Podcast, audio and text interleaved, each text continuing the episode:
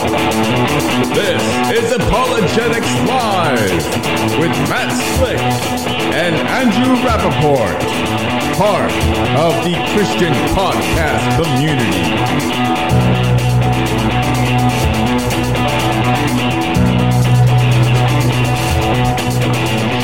All right, we are live. Apologetics Live. We're glad to be here. Uh, Sorry about the late start, folks. I hope everybody can hear me okay.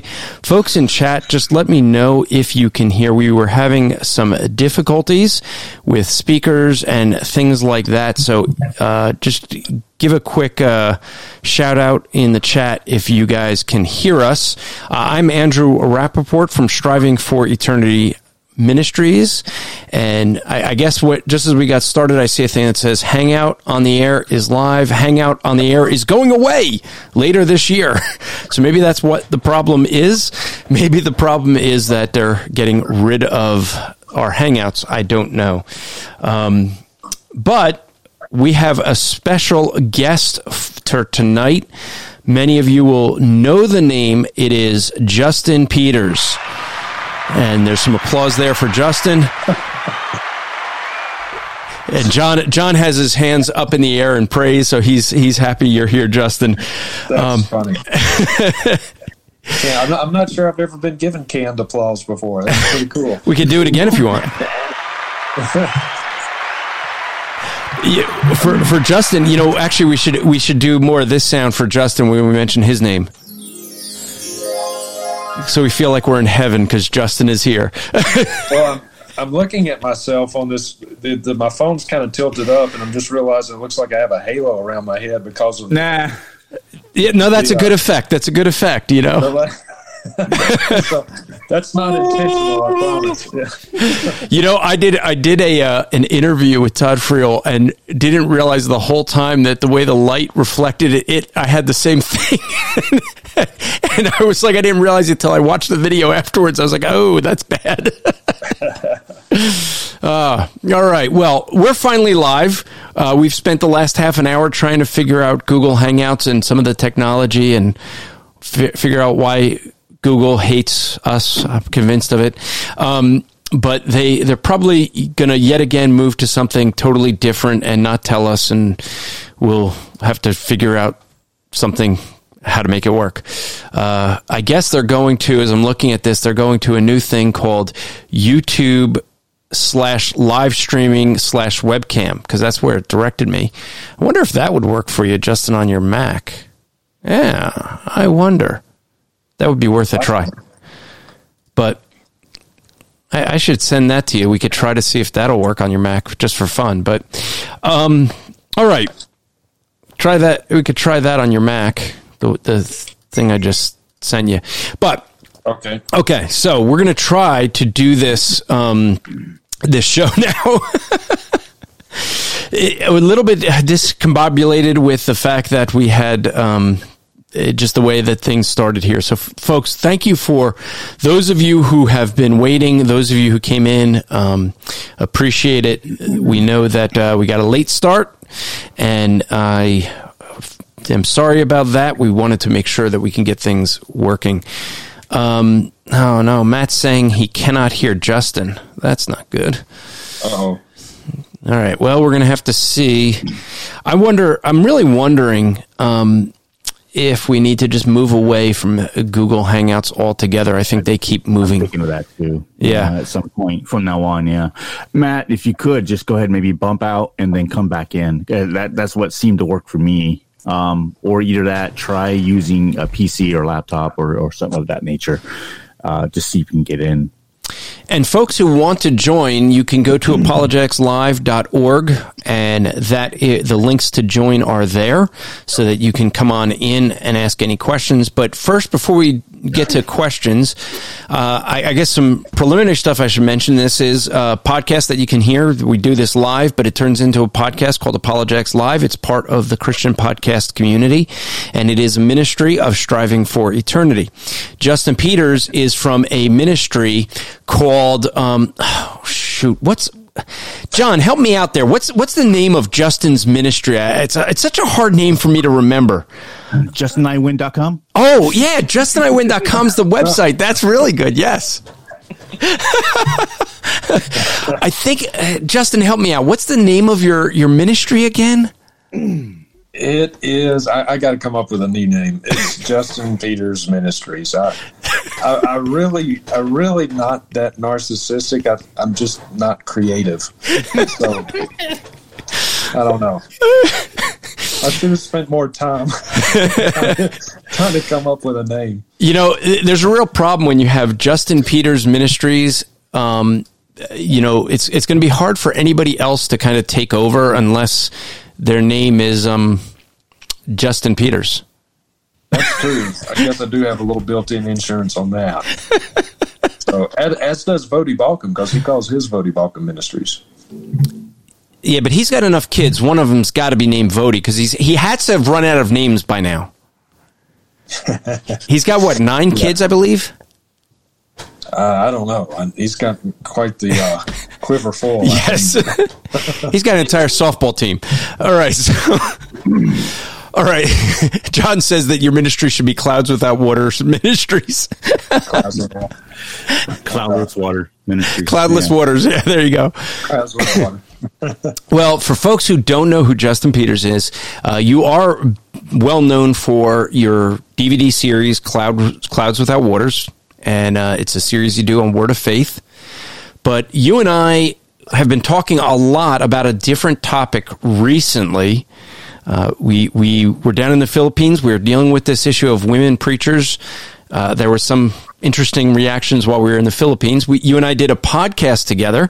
There were some interesting reactions to that. And I recently, my latest podcast I did on Does God Allow Women Pastors Preachers?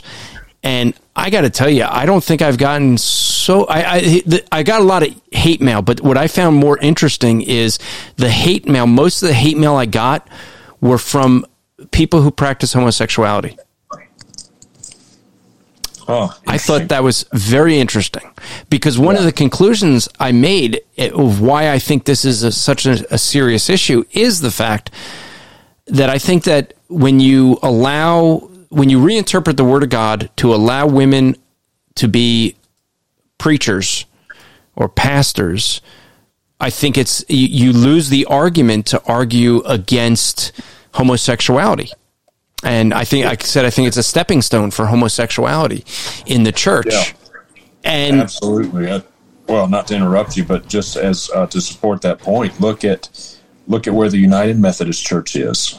You know, they are. Uh, if the vote recently to uh, embrace homosexuality, homosexual marriage had just left been left to um, United Methodist Church in the United States, it would have it would have passed overwhelmingly. It was just more conservative Methodists in other parts of the world that that kind of tipped the balance uh, against it. But uh, the United Methodist Church started ordaining women and putting them as in as pastors long before they got to the point that they're at now. And, and yet, look at where they are now. Most UMC churches here in the states would would embrace that. So you're absolutely right. You know, it's interesting, uh, Matt. And by the way, I should let folks know because some people may be wondering, like, where's Matt Slick? So Matt Slick is in Manti, Utah. It is Manti, Utah. They do this event every year that is a pageant where they reenact the Book of Mormon.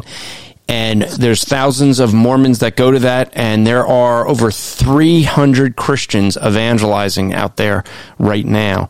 And Matt has gone to join them. And but when I told Matt what we were discussing, he gave me an interesting stat, statistics. He had looked it up, and he said 80 percent of the denominations that accept female preachers within two generations accept homosexuality. Yep. Uh, that was, and I think it's because once you let culture interpret the word of God, then culture is going to do that, and now you have to accept everything else. You, you lose the argument. Um, Jason Manning is joking, obviously, but he says he hears that Joyce Meyers is is trying to get in here to ask you some questions, Justin. I I, I don't think that's true. oh, I, I would so love that. I yeah. so love that. I said that's what I said. We wish it was true. Uh, Beth Moore, if you're out listening, um, what am I saying? Of course she's not. She she's only in the echo chamber. uh, but we're going to talk about her because there's a very important thing that happened this week uh, with Beth Moore. But let's let's start for folks. Justin, uh, you and I both take the same position that a woman cannot be a pastor of a church, cannot preach in the church. So why don't you explain the position that we both hold to for folks that maybe this is the first time hearing it? Give an overview of it and and then let's start talking about some of the specific things especially what happened this week with uh, with an open letter to beth moore. Sure. Yeah there's two different positions basically andrew. One is complementarianism. The other is egalitarianism. Uh, if you're an egalitarian you believe that men and women can and should fulfill the exact same roles both in the home and in the church, including that of the pastor. Uh, if you are a complementarian, as you and I are, uh, we believe that uh, men and women are of equal value before God. Galatians three twenty eight is crystal clear about that. We are of equal value before God. We are both uh, both genders created in the image of God, but God has designed, or uh, yeah, designed men and women to fulfill different roles, different um, functions in both the home and the church. And God has designed it that men are to be the spiritual leaders in both the home and the church. And um, positions of spiritual authority in the church are reserved by God only for men. Um, so this is not a male versus female issue. This is not trying to oppress women or control them in any way. Your argument that you're making, I agree with it. I'm just for, for the sake of the audience. The argument you're making is that this is an issue of how you interpret scripture and what does scripture say, correct? That's correct. Right. What is your authority? Uh, and if you say your authority is the word of God, the Bible, then you have to come down on the complementarian side. The Bible is crystal clear on these issues. You just, there's no amount, Andrew, no amount of hermeneutical gymnastics that you can do to come up with any kind of a valid biblical case that um, women can hold positions of spiritual authority in the church, or they can be pastor or an elder, same thing. But uh, yeah, there's just no amount of hermeneutical gymnastics you can go through with and pass and pass the common sense test to make that argument. But that's what that's what egalitarians try to do. And eh, so the interesting thing with this, and let me just pull the scripture up because you're saying you're, you're making a claim we want to support it right this is 1 timothy 2 12 to 14 i think one of the strongest texts on this subject there's another in 1 corinthians that says a similar thing but uh, paul and let me express this this Paul, by the inspiration of the Holy Spirit. In other words, the Holy Spirit wrote this. This is an instructional letter when it comes to hermeneutics, the, the art and science of interpretation. There's different genres, have different styles of writing. And this is instructional. So this is not something like the book of Genesis where it's historical narrative and it's accurately recording what did happen. So the fact that Paul it says I do not permit doesn't mean that's Paul's opinion apart from the Holy Spirit. This is Paul giving instruction by inspiration of the Holy Spirit for the church on how to function. Okay? Because a lot of people will try to say this is just Paul's it's just Paul. It's not Jesus. Um, he says, I do not permit a woman to teach or exercise authority over a man. Rather, she is to remain quiet. Now, here's the key. People don't like what was just read, but verse 13 starts with for. That is a purpose clause. It tells us why that instruction is. So, why is it that Paul would say, by inspiration of the Holy Spirit that a woman is not to teach or have exercise over a man or but to remain quiet. For Adam was formed first, then Eve. And Adam was not deceived, but the woman was deceived and became the transgressor. So this goes back not to culture. It's very clear. The argument for this instruction goes back to creation. Adam was formed first, Eve sinned first. So it's the creation order, sin order so we we can't argue that this is a cultural issue. Okay, in the very next chapter, he's going to argue for pastors uh, that they're to be men. I mean, husband and wife, you can't have a woman do that.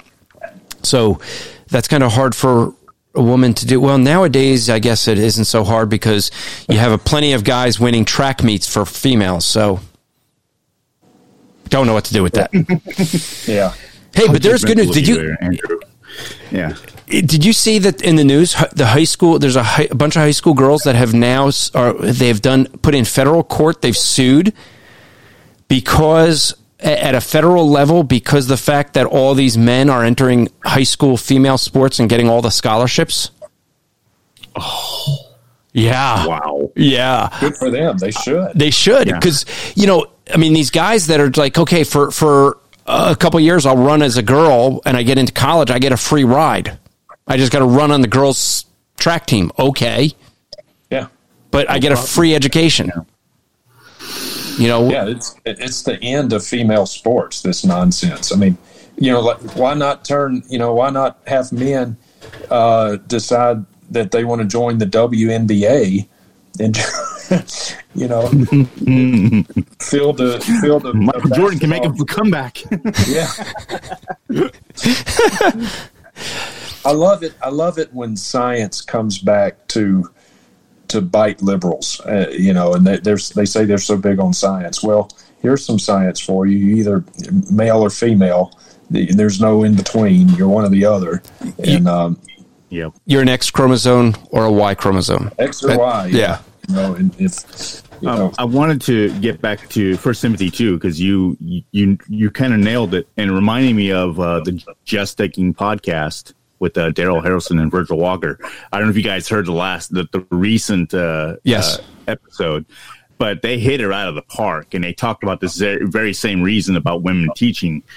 And at the end there, he makes a point. Daryl Daryl makes a point saying, "Did God say you shall not murder?" And do you not understand what that means, right? And did he not say you should not lie? Okay. So where what part of but I do not allow a woman to teach confusing to them, you know? Well, and- and- I don't understand yeah. why they have This is why- um, my most recent Andrew Rappaport's Rapp Report, I dealt with it. I went through all of the arguments that they give, and and Justin, you know them, right? Phoebe and Chloe and all these others they claim are apostles and they're they're pastors, they're leaders of the church. You know, oh well, the the church is meeting in someone's house. That must mean she's the pastor.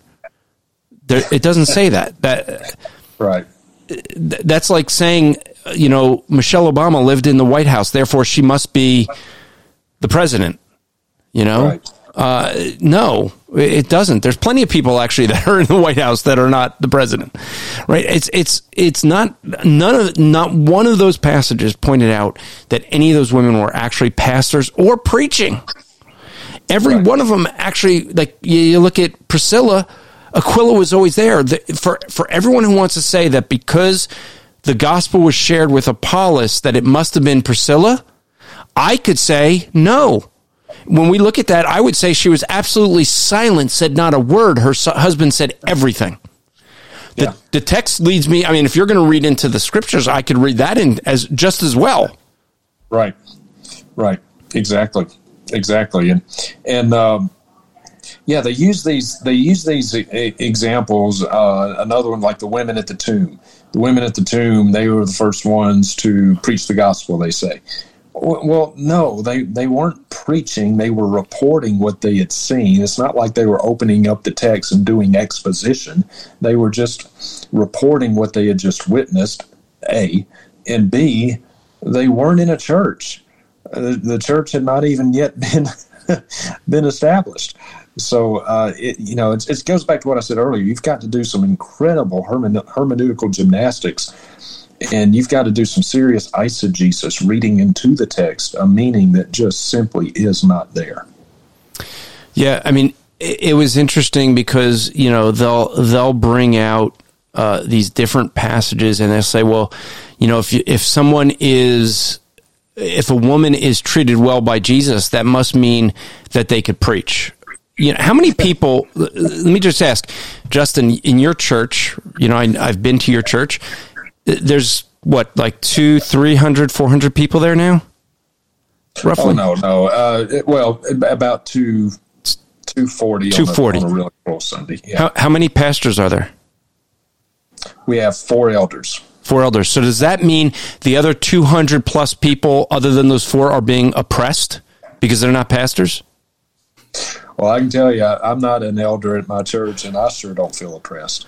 So, um, so the fact that you're not a pastor doesn't mean that there's oppression automatically, does it? Absolutely not. No, absolutely mm. not. And- And I don't think a single woman in our church would say that she feels oppressed. Absolutely not. No, so, so, because the argument they usually do is that if you do not allow a woman to preach, and, and Beth Moore made this argument. I mean, I, I find this amazing. All the people that got on me on Twitter for commenting to Beth Moore about her being at a pulpit when she talks about the sexual abuse, she actually is now saying that the sexual abuse may be caused by the fact that they don't let women preach. Um, like, this is the oppression. Unreal. So, That's it. Yeah, so, so, that, that is just appalling. Absolutely appalling. So, I mean, well, there's no time she doesn't jump on anything to use it to push her agenda. Um, and we're gonna get we'll we'll spend some time. If folks don't come in, then we'll we'll end up spending our, whole time. We could talk about this, but th- this is the thing I do want to first start off with is the argument that people make that somehow women are being oppressed. Yet there are qualifications for a pastor in First Timothy three and Titus one. Uh, the men are men being have you heard this argument at all that men are being oppressed because they're not allowed not every man is allowed to be a pastor they're not qualified not everyone's qualified is anyone arguing that the men are being oppressed No, I haven't heard anybody saying that. Mm-mm. Hmm. but the but the women are Yeah, but the women are. Right. funny how that works Yeah, I know, right? all right so so we're you know we take a position that women shouldn't be pastors they shouldn't be preaching. I have seen this as a very emotional issue justin. Um, I, i've been i've been leery very leery um, that uh, that to open my email. So because every email that i've been getting ever since the podcast this sunday has been blasting me for different things. So I was kind of glad though to get this one, Justin. This was an email that I got uh, just last night. It said, I benefited incredibly from your podcast. It is the most organized and comprehensive yet concise treatment on the subject that I have come across. Before listening to it, I was not confident at all with my stance. Not only have I made up my mind on it, but I am now confident to discuss it. This was huge to me because I'm surrounded by almost solely by ecclesi. Uh, oh, I was getting the word wrong again. I can never say the, the word, but where everyone wants it to be equal. Uh, L, L, give me the word again. Not complementarianism Oh, egalitarian. egalitarian, uh, egalitarians most of the time. So, so here's a guy who's surrounded by egalitarians, and he finally feels the confidence to to be able to discuss it and and have the material. And we hope this this apologetics live will do the same for you, because we hear a lot of emotional arguments. We heard it down in the Philippines, Justin. We've heard it with Beth Moore recently. And I would like to address an issue with Beth Moore. I know you you've read the letter that's been out. I know I have, but there is a an open letter to Beth Moore, and I will I'll actually have uh, one of the initial signers of that uh, on my podcast for next week, uh, Michelle Lesley. She's going to come on. We're going to talk about that letter in in some detail, but my question for you, Justin, I want to get your your reaction from the open letter that's out there. First off, let's talk about the letter. Describe the letter. Describe to me, or for really for the audience, why you think this letter is so important for her to answer. I mean, it's a public letter. It's out there. Anyone can see. You can go to Michelle Lesley's uh, website and see it. Um, and I'll have the link in the show notes. But why do you think this this open letter to her was important to put out there? Why do you think it's important for her to answer? Yes, Andrew. I, I, think this is uh, vitally important. I would encourage people that it's on a, several different uh, ladies' website and blog. I, I, the the website that you can go to if you want to sign the letter, put your name to the letter, is uh, michellelesley.com. And uh, th- so the letter's posted in several different venues, but I think it's just this particular website where you can actually affix your signature to it. So go to michellelesley.com. But but uh, these ladies, it was Michelle Lesley, Elizabeth Prata, um, Debbie Lynn Kespert, Susan Heck, Martha Peace, and I think there's a couple other signatures on it now as well uh, as like original signatories. Uh, but these ladies have put put this letter out there for. Um, and basic the letter the letter is focused on one issue and that is Beth Moore's views on homosexuality. And I don't have the letter in front of me, but but it basically makes the point, rightly so, that um, Beth Moore has for several years been um, uh, openly endorsing and uh, commending Jen Hatmaker. Jen Hatmaker is a lady who has uh, come out very much in support of homosexual Christians, the, the notion that homosexuals can be Christians. She's come out in support of homosexual marriage. Uh, Beth Moore and Jen Hatmaker are very complimentary of one another, publicly so, repeatedly so, lavish praise on one another. And also, uh, Jonathan Merritt. Uh, Jonathan Merritt is a young man, relatively young man, who is a who's a homosexual. Now, um, he is admitted to having at least one homosexual encounter. Um, uh, I, I, know from people who know him well, um, he, he is a homosexual. Uh, he he will. I was told recently he will never marry a woman. Uh, he just recently, very recently, has. In fact, it's even in this open letter. You can go and read the open letter for yourself. But he made a very crude uh, remark to Dr. Owen Strachan. Dr. Owen Strachan has written articles about the biblical view of homosexuality, uh, criticizing the Revoice conference. And uh, he made a comment on Twitter that there is never a reason, because he was responding to something that he saw, but he said there is never a reason for men to cuddle one another. And then uh, Jonathan Merritt responded to Dr. Owen Strachan and said, come on, Owen, you can be my little spoon, which is just disgusting. I mean, straight men don't say that. So, all of that to say, Beth Moore and Jonathan Merritt lavish praise on one another. One another. So, and, and Jonathan Merritt is known for his pro homosexual view. He calls himself a theological liberal. So the question naturally arises, Andrew, if if you're if there's this mutual admiration society between Beth Moore and Jen Hatmaker and Jonathan Merritt, uh, and you notice that Beth Moore is very quick to to chime in on issues of race, on issues of complementarian slash egalitarian. She's more egalitarian. Uh, she's very um, any kind of like a Me Too type thing. She's Johnny on the spot, to quote the letter, Johnny on the spot to chime in on these issues. But on homosexuality, she never says anything about it. Just complete silence. So you you couple her complete silence on that issue with her very visible friendship with pro homosexual people like Jen Hatmaker and Jonathan Merritt and the question naturally arises well, what does Beth Moore believe about homosexuality? And that's what this letter asks her. It's an open letter to Beth Moore. Uh, detailing all of this stuff and all the everything in there is documented really well. So basically, the letter asks Beth Moore, "What do you believe about homosexuality? Do you believe homosexuals can be Christians? Uh, do you believe homosexuality is a sin? Do you believe unrepentant homosexuals who, unrepentant, practicing homosexuals who die in that state, do you believe they go to heaven? And so that that's the letter. That's the gist of the letter. It's very simple. It's very straightforward. It asks her very easy questions, questions that you and I could um, that you and I could answer instantly. I mean, easily, easy softball questions, you know. Um, and so it's asking her to answer and, and state her position.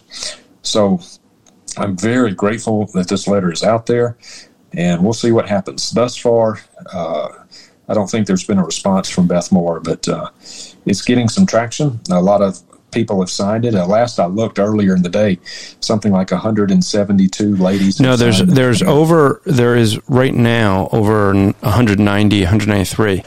There has been there was a she did have a response possibly though. Uh, let me read from a Facebook post that she she has, and I know you're not really a Facebook guy, but uh, I had seen this and, and grabbed it. I could send it to you, but it's from Living Proof Ministries with Beth Moore, and it says from Beth, and this is exactly what it says: Beware of Bible beaters void of the Holy Spirit. Where the Holy Spirit goes, the Holy Spirit shows. Now I'm going to stop there. Does that make any sense at all? I mean, no, but it rhymes, it, Andrew. It rhymes. That's what's important. That's that's the thing. I mean, like people thinking, oh, that's don't fit. You must have quit. Yeah, I mean, it's like people just get into this thing where it just sounds good, so it must be right, and that makes no sense. Okay, so here's why. Here's why I say it makes no sense.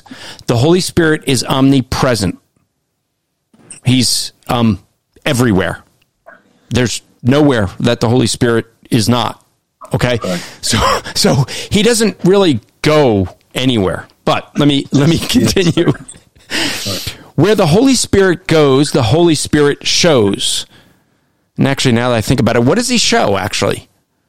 And how does he show it? Wouldn't he show it from the Word of God, which is what we resort to, you and I, when we argue this point? I don't know. All right. Where the where the Holy Spirit goes, the Holy Spirit shows. If the fruit of the Spirit is not evidenced, they can hang Bible verses on the on their limbs all day long, but something's still wrong with that tree. Jesus said, "You know a tree by its fruit." We are called by God to be people of both word and, and and is in all caps, and a spirit.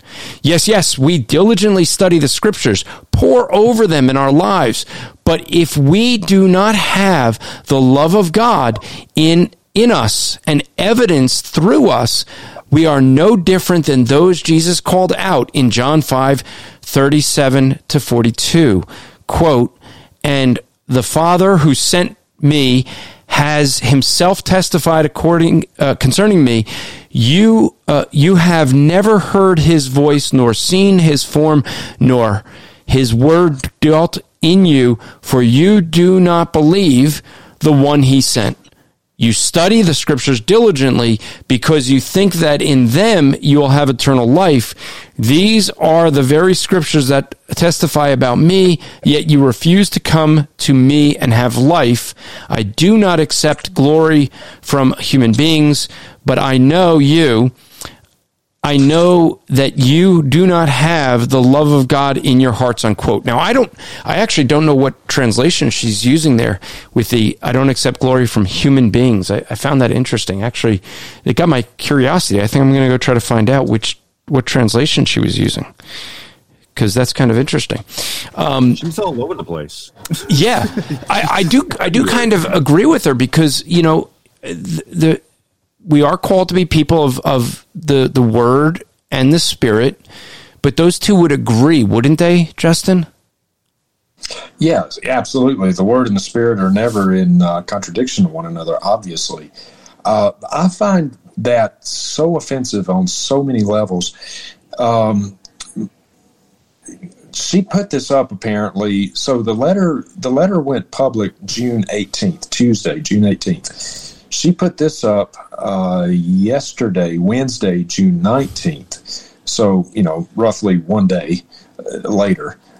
Uh, and a lot of people are saying this is, even though she didn't mention the letter specifically, it, this is almost, she almost, it's almost certain she has a letter in view here. Uh, if that's the case, the passage that she's quoting here, John five, is she if she is compa- when she is if she's comparing the uh, the ladies who put this letter out to the individuals that Jesus was addressing in John chapter 5, Andrew, you know what she's doing? She's calling these ladies unregenerate. Correct. That's yeah. what she's doing. she's calling these ladies lost because Jesus was addressing unregenerate people. Uh, that is just so offensive on so many levels. Rather than just answer the questions, uh, which again are softball questions, easy softball sitting on the tee, waiting to be hit, knocked out of the park. Rather than do that, she disparages these ladies, calls their motives into question, and, and applying that text to them, calls them un- unregenerate. Well, I think I think the thing that we we end up seeing here is if anyone was to say if if I say that Beth Moore is unregenerate, how many people would come after me from her her crowd? Andrew, uh, you know, you know what I do with obviously with my Clouds Without Water seminar, and I've taken a lot of heat from a, you know a lot of criticism over the years from Word Faith people. I can honestly tell you, never have I been critic- as criticized as vehemently by Word Faith people as I have by Beth Moore defenders. Uh, when I say something against Beth Moore, I mean the claws come out. And some of the things that have been said of me uh, by Beth Moore's defenders, man, they, they put anything that a word faith adherent has said about me, puts that in the shade. Um, I have never, I've never seen the kind of vitriol, even from word faith people, as I have from Beth Moore defenders. So, um, so you're saying they would is, come after me?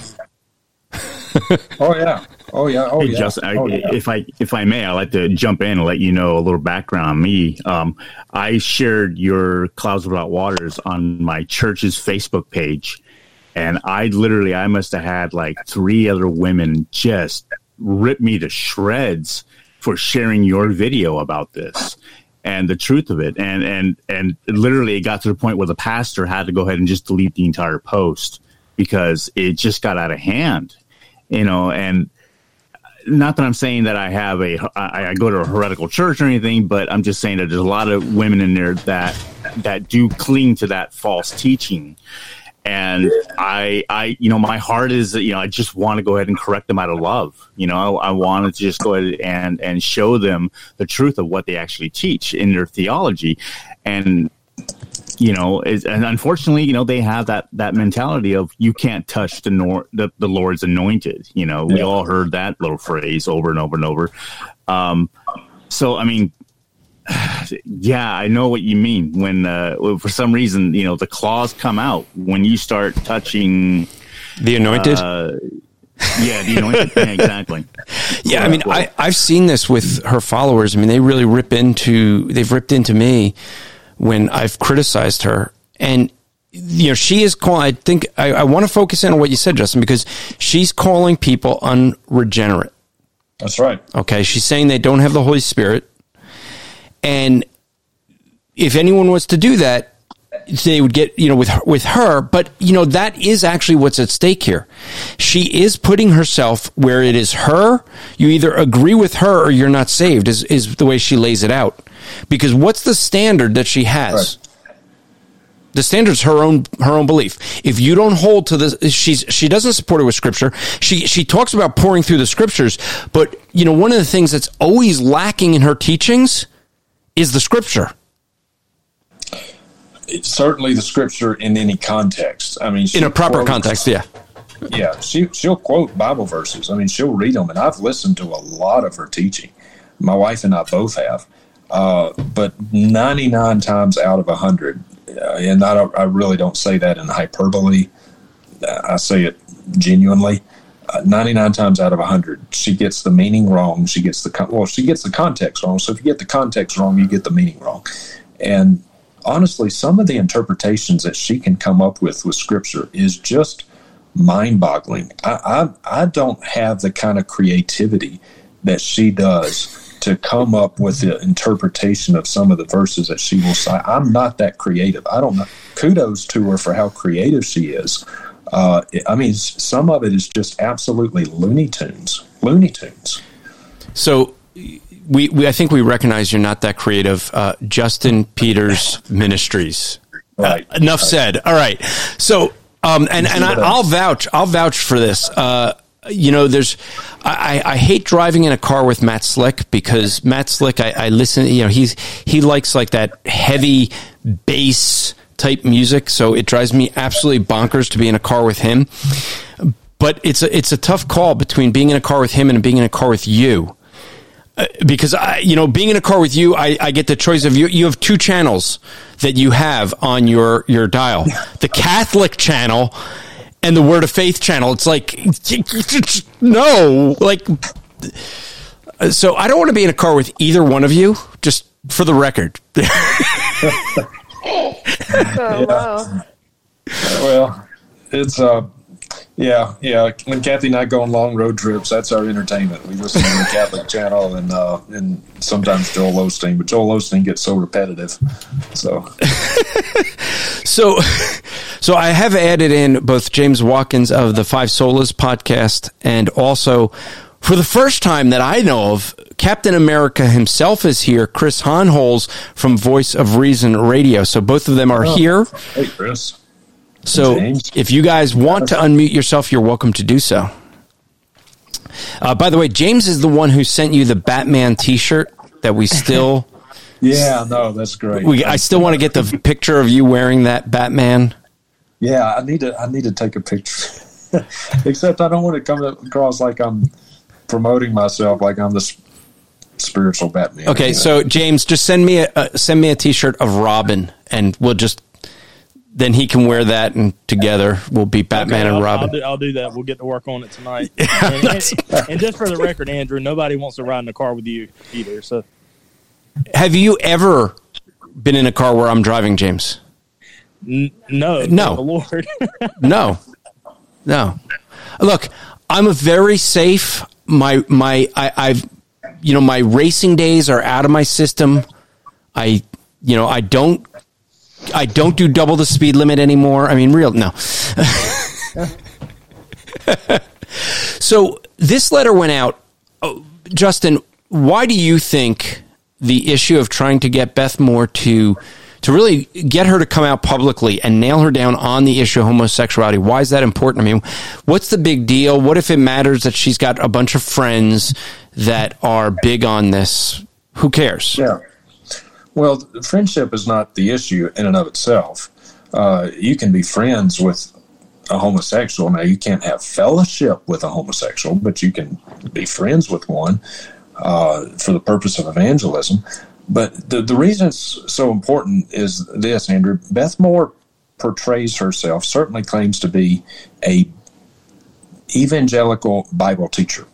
Uh, she claims that the Word of God is her authority and yet, um, and yet she lavishes praise on Jen Hatmaker and Jonathan Merritt, two people who have expressly denied the authority of Scripture, and yet she treats them like her brother and sister. In fact, she did an interview with Jonathan Merritt that I listened to just uh, yesterday when all this stuff was coming up. I listened to it yesterday, and uh, she and Jonathan Merritt did a whole program talking about fellowship, Christian fellowship. Well, Jonathan Merritt is not a believer. He's not a Christian, and I don't say that to um, you know demean him at all. But Scripture is very clear. First Corinthians chapter six, very clear that um, homosexuals, effeminate homosexuals, will not inherit the kingdom of God uh, and yet she treats him like he is brother. This this man needs evangelism. He needs to be evangelized, not to be affirmed as a believer. So uh, she claims to believe the Word of God. She claims that it is her th- authority. She claims to teach it, and yet, what is she, what she is saying to her millions of followers around the world is that she has no problem with homosexuality because she is affirming these people as her brother and sister in Christ. Uh, and so, what does what does that convey to all of these millions of people who follow her and listen to her and believe her to be a, a, an authority on the Word of God? So uh, it, this is very important. It's very important, and uh, and it's really painted her in a tight spot, Andrew, because if she if she were to come out and say yes, I believe homosexuality is a sin. No, a practicing homosexual cannot be a Christian. No, a practicing homosexual will not inherit the kingdom of God. Uh, yes, this sin must be repented of. If she were to come out and say that, then um, that would cause a lot of problems for her with Jen Hatmaker and Jonathan Mayer and all these others uh, uh, like-minded. But uh, but I really don't think that's her position. I, I, really believe that she is a theological liberal on this position. Um, I think the evidence speaks for itself. So uh, she's in a very difficult spot now. If she does not answer the letter, and honestly, I don't really expect her to. Yeah, I don't think she will. Yeah, I don't. But her silence on it speaks volumes, does it not? I think it does. I mean, I mean, Andrew, you know, it's not. I promise you, anybody, I think I speak for you too. Anybody could ask me any question about my ministry, about my theology, about my doctrine. We may or may not agree on every minutia of eschatology or things like that, you know. But hey, you ask me where I stand on something, I'll tell you. Uh, I have no problem, especially not on something of this magnitude that is so crystal clear from Scripture. It, this is not whether you're premillennial, postmillennial, pre-trib, post-trib, amillennial, post. You know, it's, it's, we're not talking about it, things like that. We're not talking about who you think wrote the book of Hebrews. Where this is a this is an issue that is crystal clear. There's no debate about it amongst people who believe the Bible, who believe it to be authoritative and inerrant and sufficient. There's just no debate. So, um, you know, John MacArthur and R.C. Sproul had different positions on eschatology. There was there was no difference between them on this issue uh, because it is so crystal clear from Scripture. You know, this this is easy. As I said, softball, sitting on the tee, waiting to be knocked out of the park, and so her her lack of response will speak volumes. Yeah, and the the thing is, is that as you said, this isn't something you could sit on the sidelines about, especially no. because she is pushing something that I think is the stepping stone to allowing homosexuality in the church. If she's pushing so strongly for women to be preachers and pastors and to be preaching on Sunday service, which she does, which yeah. she does, and then this becomes a thing of okay, if you're going to say you're going to do that, and you're going to say that the, that you think that's biblical, then where do you stand on this next issue? Because this is where everybody always seems to go. Once they get women pastors, preachers, they always want to go the next step to well, now you have to accept homosexuality, and always. it's say again. Oh yeah, I was just saying always, absolutely. Error always begets more error, always. And and that's the thing that I see this so dangerous. I, I actually, now I'm going to say this. I know, Justin, you're not going to disagree with this because you and I've talked about this, but I'm going to say this and it is going to ruffle the feathers of many. And I don't say this with any joy. I don't say this with any glee. I'm not happy to have to say this, but I believe Beth Moore is one of the most dangerous evangelicals alive today. That is strong. That is harsh but it's true. Why? Because she's deceiving people. She is getting people under the guise of Bible teaching. She is getting away from the Bible and getting people to feel their way through the Bible. It's all emotionalism. Yeah, absolutely. And, and it's it's a dan- it's a danger to the church. Oh yeah, and and how she interprets scripture. See, you're you're going to learn how to interpret the Bible by by the way that the people you listen to interpret the Bible. Um, if you're listening to John MacArthur and Steve Lawson and Voddie Baucham and you know some of these guys and, and R.C. Sproul who's in heaven now, you know you're gonna you're gonna you're gonna learn how to rightly interpret Scripture. If you listen to Beth Moore and Joel Osteen and Joyce Meyer, you're going to learn how to eisegete scripture. You're going to learn how to take a passage and spin it and twist it and turn it up this way and that way and make it say whatever you want it to say. Uh, that's that's what's happening. This is why it's so dangerous, is because the, she has an enormous following, and I absolutely agree with you that she is one of the most dangerous people in the evangelical world today. Um, I more dangerous than Benny Hinn because she has a, a much broader following. Uh, well, and she of, she has a conservative following. I mean, Benny Hinn, yeah. most of his followers are not even in the realm of evangelical Christian. I mean, most people recognize that as. I mean, maybe Michael Brown can't, but the rest of evangelicals can. Oh, oh, sorry. Did did that slip? Oh, sorry. Um, the but she is within evangelicalism and she's still seen as a conservative. She's still seen and yeah. propped it up by the Southern Baptist Convention. So oh, yeah. that's why I, th- I yeah. think this is, has to be addressed. Has, is so dangerous. The president of the SBC, J.D. Greear, fully endorses her. Uh, Russell Moore fully endorses her. Uh, you, you, have the, all of the all of the big wigs in the in the SBC are either fully supportive of, of her or will not call her out by name in any kind of critique. I literally know of no one in the SBC who is in a position of leadership at the convention level uh, that will call her out in her error, call her out for for what she had. No, no one.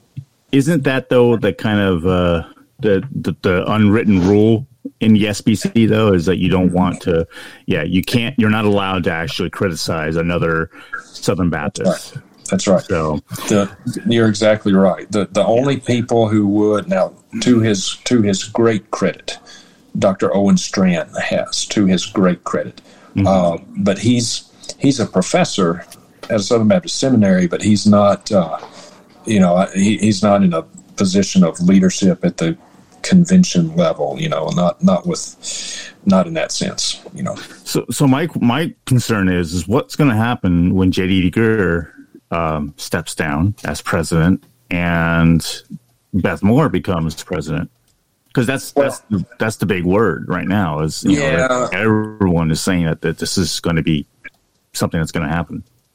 Right, I, I know, and I've, I've, there's a lot of discussion about that. But here's here's my take on it, and I'm uh, and I think I'm right. Beth Moore will never be the president of the SBC, not because she would not be welcomed as such, but because she doesn't want it. I really don't think she mm-hmm. wants to be president of the SBC. I don't okay. think she's geared that way.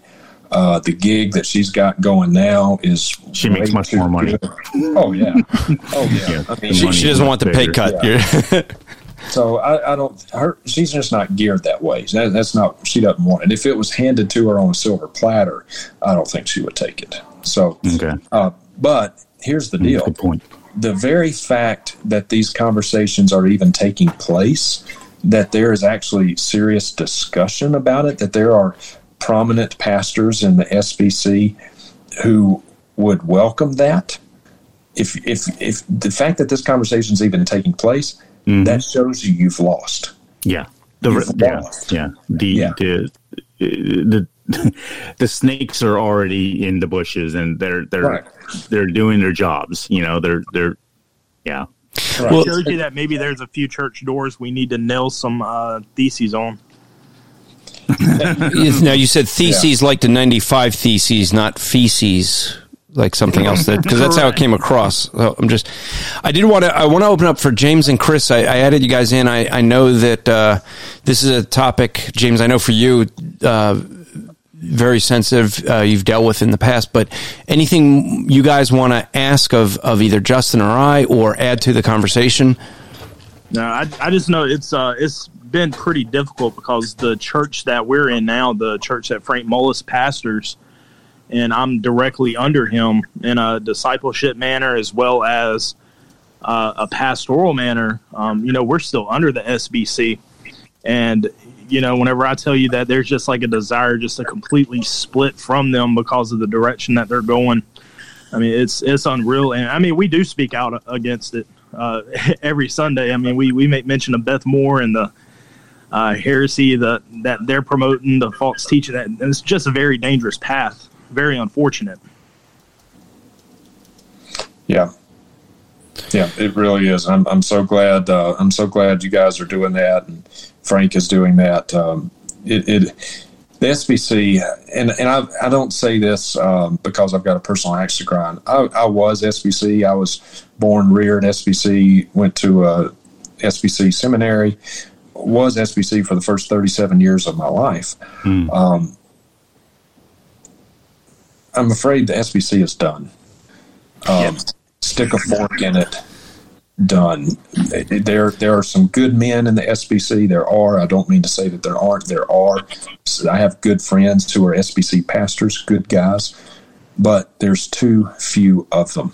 Yeah, there's just too few of them. They're they're trying to save the SBC, but uh, honestly, I, am afraid they're just trying to put little floaties on the Titanic. You know, yeah. what's amazed me, Justin, was the fact that here you got a, a group of men who are SBC years ago. I remember sitting down when Mark Dever came to my seminary and and hearing him lay out, he said, we, several of us came up with a 20 year plan.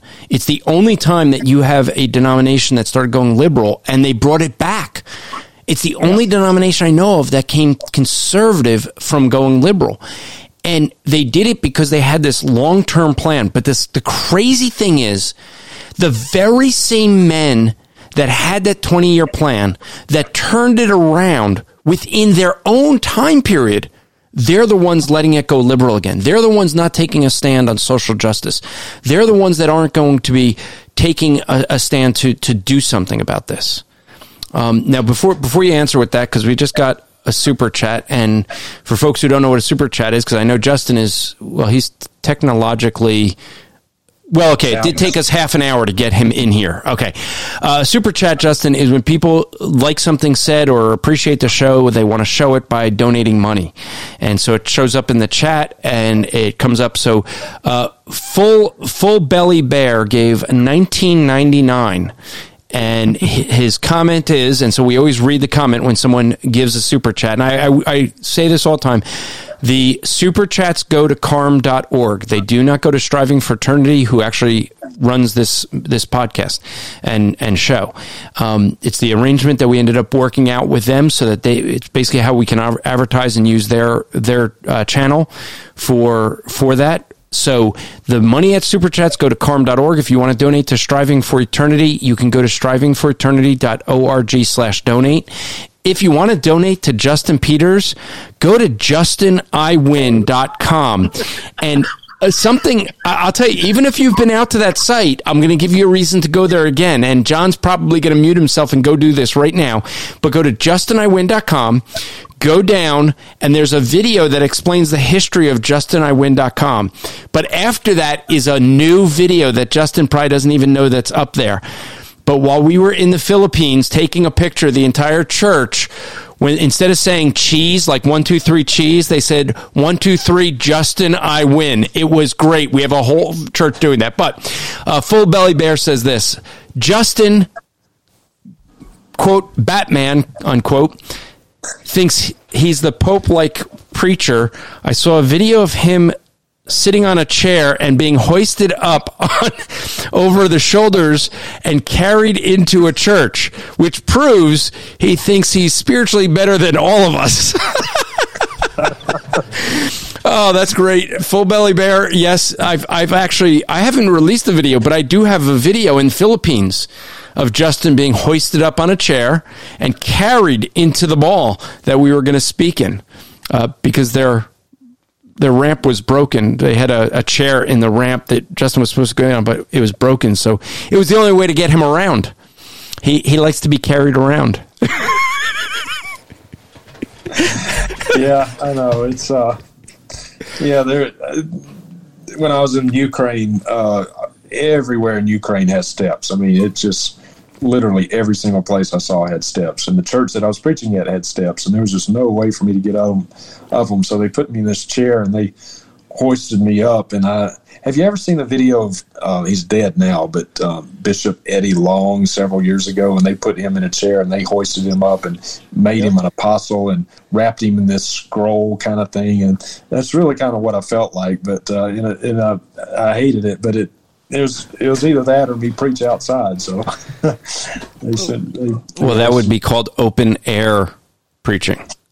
Yeah, Just- just saying. Yeah, yeah. yeah. Hey, hey, Justin, just to give you a little bit of encouragement, uh, I just as this show is going on, I want to read to you a message I just got on Facebook because even though it's it's late for us, well, it's later for me than you, but it's daytime over there in the Philippines, and someone from the Philippines is was uh, is responding to me, send me a message, um, and just wanted to say that. Uh, you know, he wants to see how we're doing since we left Manila.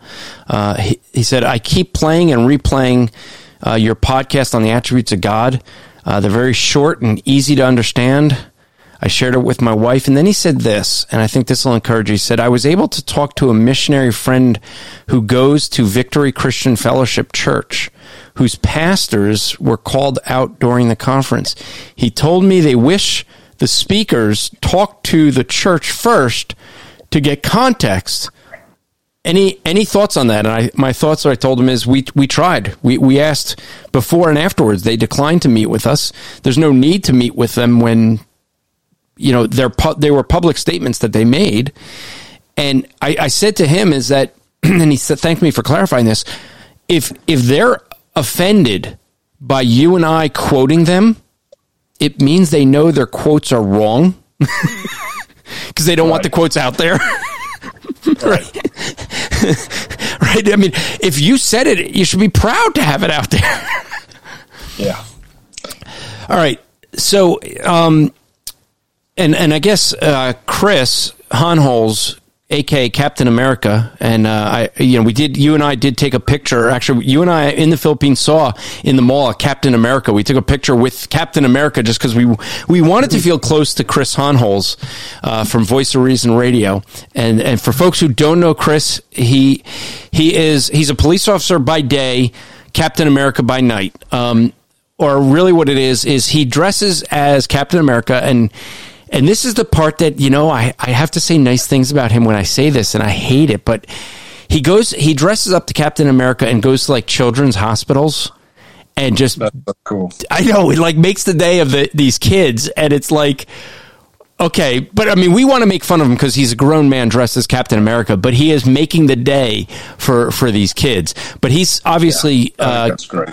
on his show he's got the gift of gab but here he's he's like just like i'm just listening just go on without me Yeah, that's so cool. That's so cool. Uh, that's really encouraging, and and I have no doubt that that opens up opportunities for uh, Captain America to share the gospel too with these uh, kids and their their parents, and um, that's that's just a really cool thing.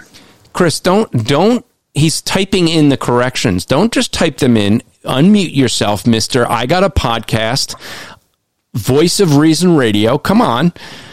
Yes we are trying to force you onto the show. We should just all go silent until he, he you know it'd be for horrible radio if we did this and you know just make him actually say hello. People in youtube are saying come on chris. They all want to hear your voice. We want a voice of reason on this subject sir. And he's not going to do it. We can't we just can't get him. All right well Wow. i know captain america failed hey, there you are. I just saw Chris. Where'd he go? There you are. Hey, Chris. Hi. Hey, hey, brother. How are you? Well, I was trying to just eat dinner and enjoy the program, but you know, Andrew being Andrew had to find a way to force me on. How you guys doing? Yeah. Doing well, man. Doing well. How about you? Uh, blessed, tired, trying to stay awake for two uh, two weeks of training for my job. So Well, have you ha, ha, you? I don't know if you, have you had a chance to see this open letter to Beth Moore yet, Chris. yeah, yes, actually, uh, I'm sure you're going to deal with it on your next show, like every other podcaster's going to. But what are your thoughts? Well, actually, Rich, uh, Rich and I uh, recorded yesterday because of my training, and so it's going to drop tomorrow morning, and that was what we led with.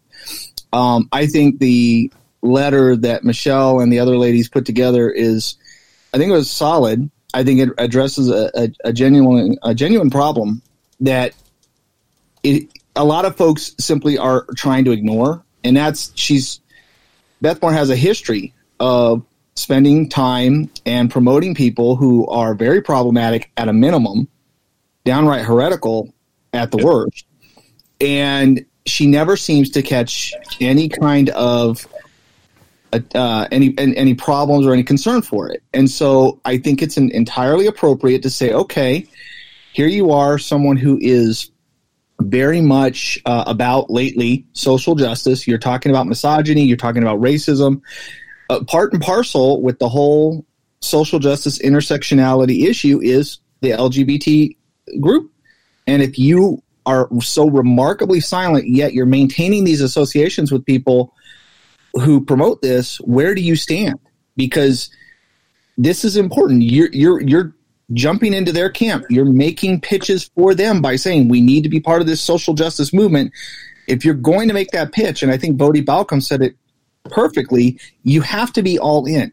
You don't get to pick and choose when it comes to the social justice movement. You can't say, "Oh, I'm okay for um, issues of racism, but not LGBT." You will be devoured alive. Ask Martina Navratilova what happened when she did that you know, outspoken lesbian tennis player who said no transgender men should not be in women's sports, and they destroyed her for it. Yep. So Beth Moore is you know, being remarkably silent. She's going to have to answer this at some point. I think it's better that Christians ask her this question and ask her to uh, take a stance than she finds herself in the crosshairs of the, the social justice movement. Yeah, yeah, that's exactly right. Yeah, if, if she were to come out on, with a biblical position on homosexuality, uh, she would lose her woke card uh, in, very quickly. In a heartbeat. Yeah, and I'd, I'd say this too, Chris, because what what you just said jogged my thinking in this way as well. She she professes her love for Jen Hatmaker and Jonathan Merritt.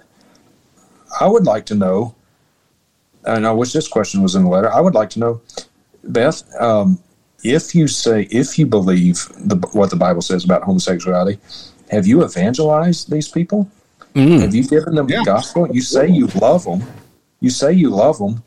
Well, have have you lovingly told Jonathan Merritt that if he dies in the state that he is in, he will perish for all of eternity because the Bible says that he will. So, um, yeah, that I think I think this is a letter that Beth Moore just can't answer. But in not answering it, she has answered it. No, I, ab- I absolutely agree with that. It's she is such a popular figure that it does, and and Lifeway is, you can be sure her handlers right now are just absolutely keeping her away from any response to this because yeah. they know the second she steps out, if she endorses LGBT lifestyle as being, as Jen Hatmaker put it, uh, relationships that can be holy. Right. Half the SBC, despite where it's going, is going to, to you know jettison her. Yeah. If she if she denies that LGBT can be holy and that it is sin, there goes the other half. So this is for her. This is a public relations nightmare, and that's yeah. not what was intended, but it, it's going to be. Yeah, yeah, and and and I hope I hope that it is. I, I hope that it it smokes her out for who she really is because she is not the con, the uh, theological conservative that people think her think her to be.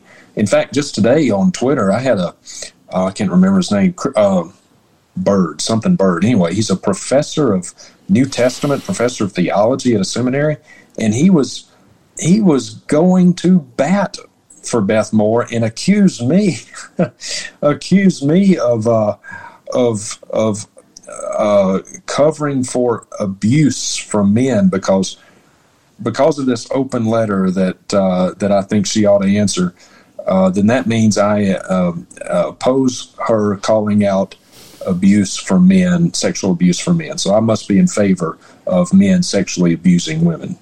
Well, the fact is there there is, is sexual abuse that goes on, but the, the here's the interesting reality: the same reason that the sexual abuse goes on is the same reason that the abuse of allowing a woman to preach goes on because people are not living and following by the scriptures. Yeah. You're allowing other things to be more important than God's word, and you're not practicing completely what the scriptures say in the church. And it goes for both. So it's kind of ironic because on one hand, she wants to reject the scriptures so she could be preaching at a pulpit on a Sunday morning And yet she's upset because other people were not following the scriptures and sexually abusing people. Well, but wait a minute. Both are wrong according to scripture. Once you reject the scripture and say it's cultural, well, then what gives you the right to say the sexual abuse is not cultural as well? Because, yeah. you know, I don't know if you guys realize, but, um, and I can't remember if I heard this on Al, I think it was on Al Mohler's briefing today, that uh, they're actually in Teen Vogue, a teen magazine that's supposed to be about teen fashion they had an article promoting prostitution as a real job to teenagers, to 13 year olds. Promoting prostitution as a way of making money to 13 year olds. You don't think that this culture is trying to redefine everything in the realm of sexuality? Yeah. The headline actually read Sex Work is Real Work. Yes. Yeah. So insanity insanity all around us all right so let's let's i want to shift gears to word of faith for for um, at least the, the, time we have left uh, since no one else came in. There was someone who came in and we didn't get a chance to add him in because he just dropped out. But um, i'm gonna i'm gonna let the expert who is in here answer an email that we got at striving for eternity. The reason i'm doing this is basically that way i could just i was gonna just say my re- email response was going to be go to justinpeters.org. Uh, was but better yet, I will actually ask this of the man behind Justin Peters of Justin Peters Ministries. Uh, Full Belly Bear just gave another super chat. Said, "Can women can can women street preach to the lost?" Okay, so before we move on, let's answer that because um, we may have some differing opinions here. Uh, I'll go first. I'll put this the stake in the ground. Justin's going to disagree with me to a to a degree, um, possibly. so first off, let me let me correct the the and he and and full belly bear gave a uh, dollar ninety nine for for that question. So um, I guess that's one way to make sure a question gets answered, right? You you you give a super chat. we're gonna we're gonna ask the question. Okay, so first off, I have a problem with the way it's worded. Can a woman street preach to the lost? I don't think it's preaching. If it's preaching, like if she's opening a Bible, like we would do on a Sunday morning, and she is reading a text of scripture, exegeting that text, explaining the meaning of the text, giving the application of the text, then I would say no. Okay? Because we don't we don't see it. Now, can a woman evangelize a man? Well, I have a lot of reasons I don't think it's wise but I think a woman can evangelize a person. Now, if a woman is talking to one on one, can she do like Ray Comfort's good person test? Can she do that? Okay, I, I would say sure. Can she share her testimony? Sure. Could she just read scripture? I, I would probably say sure. Can she do it one on one? Yes. So if she could do it one on one, can she do it with with three or four people or five people or however many people?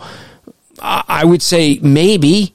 But if she's to, you know, when, when you put her up on a box and she's seen in a, in a position where maybe she could be seen as an authority, now it becomes a little bit of a different area. Now, let me say this. I cannot look, I, I, I can't look at the passage in First Timothy 2 and say that that's going to apply because the street is not church. Okay. And I think First Timothy 2 is within the church. Um, I think that there's some issues there that are gray areas.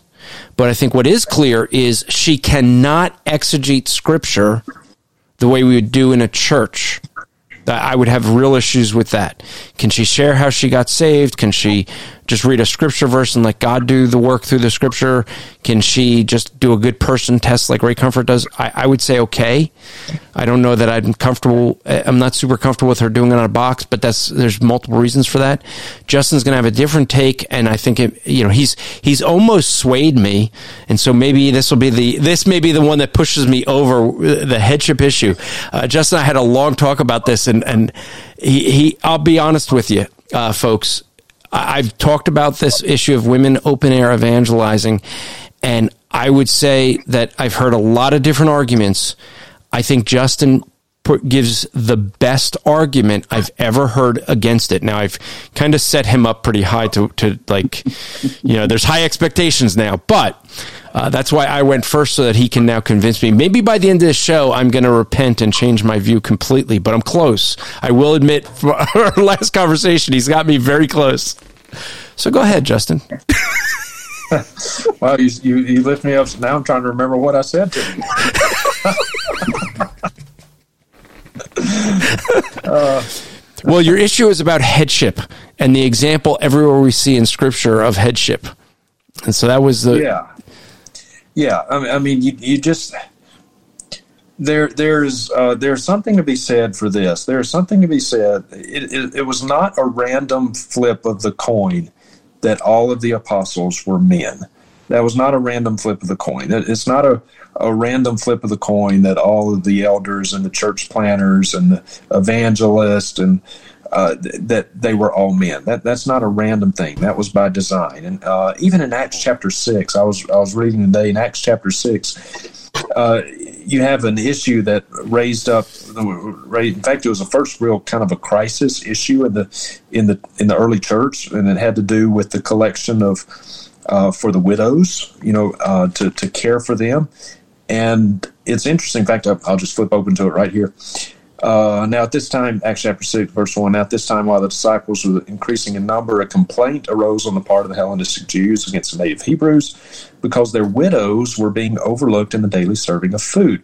So the 12 apostles summoned the congregation of the disciples and said, uh, It is not desirable for us to neglect the word of God in order to serve tables. Therefore, brethren, select from among you seven men of good reputation, full of the spirit of wisdom, whom we, we may put in charge of this task. So, uh, you know, here you have the kind of first uh, crisis issue that arose in the church, and and the apostles said, "Select from among you seven men, not not women." And this were to care for the widows. So, you know, it's a, a good opportunity for uh, to put ladies in charge of helping the widows, right? But no, they said choose seven men to do it. So all throughout, you see you see men taking the leadership roles in the home in the church. Um, there's just I just think there's absolute no biblical case to be made for women preaching. Um, theoretically, Andrew, I agree with you that that a woman could one on one share the gospel. I, I, agree. I do not recommend it. I think you run into all kinds of uh, potential difficulties there and, and misunderstandings. And so uh, I encourage men to do that with men and women to do that with women out on the streets. Um, but yeah, when you when you step up and you start taking the Word of God and reading it and expounding on it, you've you've entered a different realm. Even though you're not in church out on Main Street, standing on a box. Granted, you're not in a church per se, but that is still uh, you are you are still taking by virtue of the fact that you're expositing God's word, you're you're taking a position of authority because what God's word is authoritative. But uh, yeah, I just I just there's just uh, no biblical case that can be made for a, a woman to open air preach. Um, just goes against the natural order of things, goes against what we see in Scripture. So, so, anyway. um, uh, you know, we got a couple of, huh? Was that what you were talking about? Yeah. Yeah. So, Chris, were you going to say something? Uh, I just I didn't really have anything planned about that. I was just would agree with with Justin. Actually, I mean, Scripture is pretty evident about the headship, and it ties back to God's created order. And when we try to make the case that, well, if if women can do this or women can do that, and, and you know, then we maybe we can twist it this way or go that way. I think we're stepping outside of that a little bit, and now it's like, well, where are all the caveats? How, how, what things can can we do? How can we do it this way? Can we not do it that way? And I think that's part of the problem. Is this is rather than looking at how has God laid this out? What is the order He's set up? How, how do we see it modeled in Scripture? How do we see it modeled in the church? And let's do it that way. It's like we're trying to say, well, what are the ways we can get closest to the edge here and be okay? I mean, that's right. that's where I look at it. And I used to be one of those that th- I didn't see that it was a big deal. But the more I look at it, and I, and, and the more I've heard the arguments, uh, kind of like Andrew over the, over time, there's been a lot of arguments made, and some were not so nice on either side. Um, ultimately, it came down to we're saying to people, repent and believe the gospel. We're, we're giving commands when we share the gospel. Yeah. And if you are preaching this from the box, if you're on the street corner commanding this, you're you're speaking with a level of authority. And this is not a uh, a situation where you can, you know, unless you were at a, a place where you knew it was just only women. I think you would have a hard time being able to say you're not exercising authority to anybody in earshot. And I, I see that as being problematic at a minimum. So I, I agree with Justin on this. I think Yeah. it ties back to his created order. We see it, uh, the headship, male headship throughout Scripture, and that reflects God's relationship with the church through Jesus Christ. I don't think we want to mess with that. Yeah. Uh, and and uh, yeah, kudos to everything you just said, Chris. And uh, and I would throw in one other thing just for clarification, and in addition to what we're talking about, just to support it and maybe clarify a little bit. Uh, the question was, can a woman should preach? Uh, really, the question should be, should a woman preach? It, it, we're not talking about a matter of ability. Um, I have no doubt that there are many, many women who could, who have the ability to do it, who have the scrip- scriptural knowledge uh, that that theoretically ha- would have the ability to do it. But that's not the issue. We're not. We're not talking about are women as spiritual as men? Are they? Can they know as much doctrine as men? We're not talking about that. We're we're talking about should she? Is she permitted to? So uh, I just want to make that very clear for all of our listeners or viewers or whatever that, that we're not talking about uh, a lack of ability or capability. It's roles. It's should she, not really can she. Does that make sense? Yes. Yes, and and uh, just for uh, that some we get some more super chats in. Full Belly Bear gave four ninety nine, saying Andrew's such a gentleman that he doesn't want women standing on the box because they might slip and get hurt. That's exactly the reason. That's the reason. That's why. Jason Manning gives two dollars and says Jesus is Lord. Praise Jesus. So we we have that. Uh, it's nice that I'm thought to be a gentleman. Oh, I would I would like to hear Chris Hohnholz say that I'm a gentleman. That that now that would be neat. I'd have to clip that and use that often. Andrew, you're a gentleman. Oh, I'm clipping that. hey, uh-huh. speak, speaking of clips, you know, I have something I've always wanted to be able to play. I've never had a use for this clip yet, and I really still don't have a use. But you know, Justin Peters is going to have a new podcast. Do you guys know that? He's. He, do you know? Okay, this is going to be really bad. I'm going to say this, but Justin Peters has one one episode that he started to to start his podcast, and basically what happened was is that he hasn't done any since then. Uh, okay, guys, guys, Justin Peters has almost 700 downloads on a clip that just says coming soon. Man, I don't even think I've got that combined ever since February.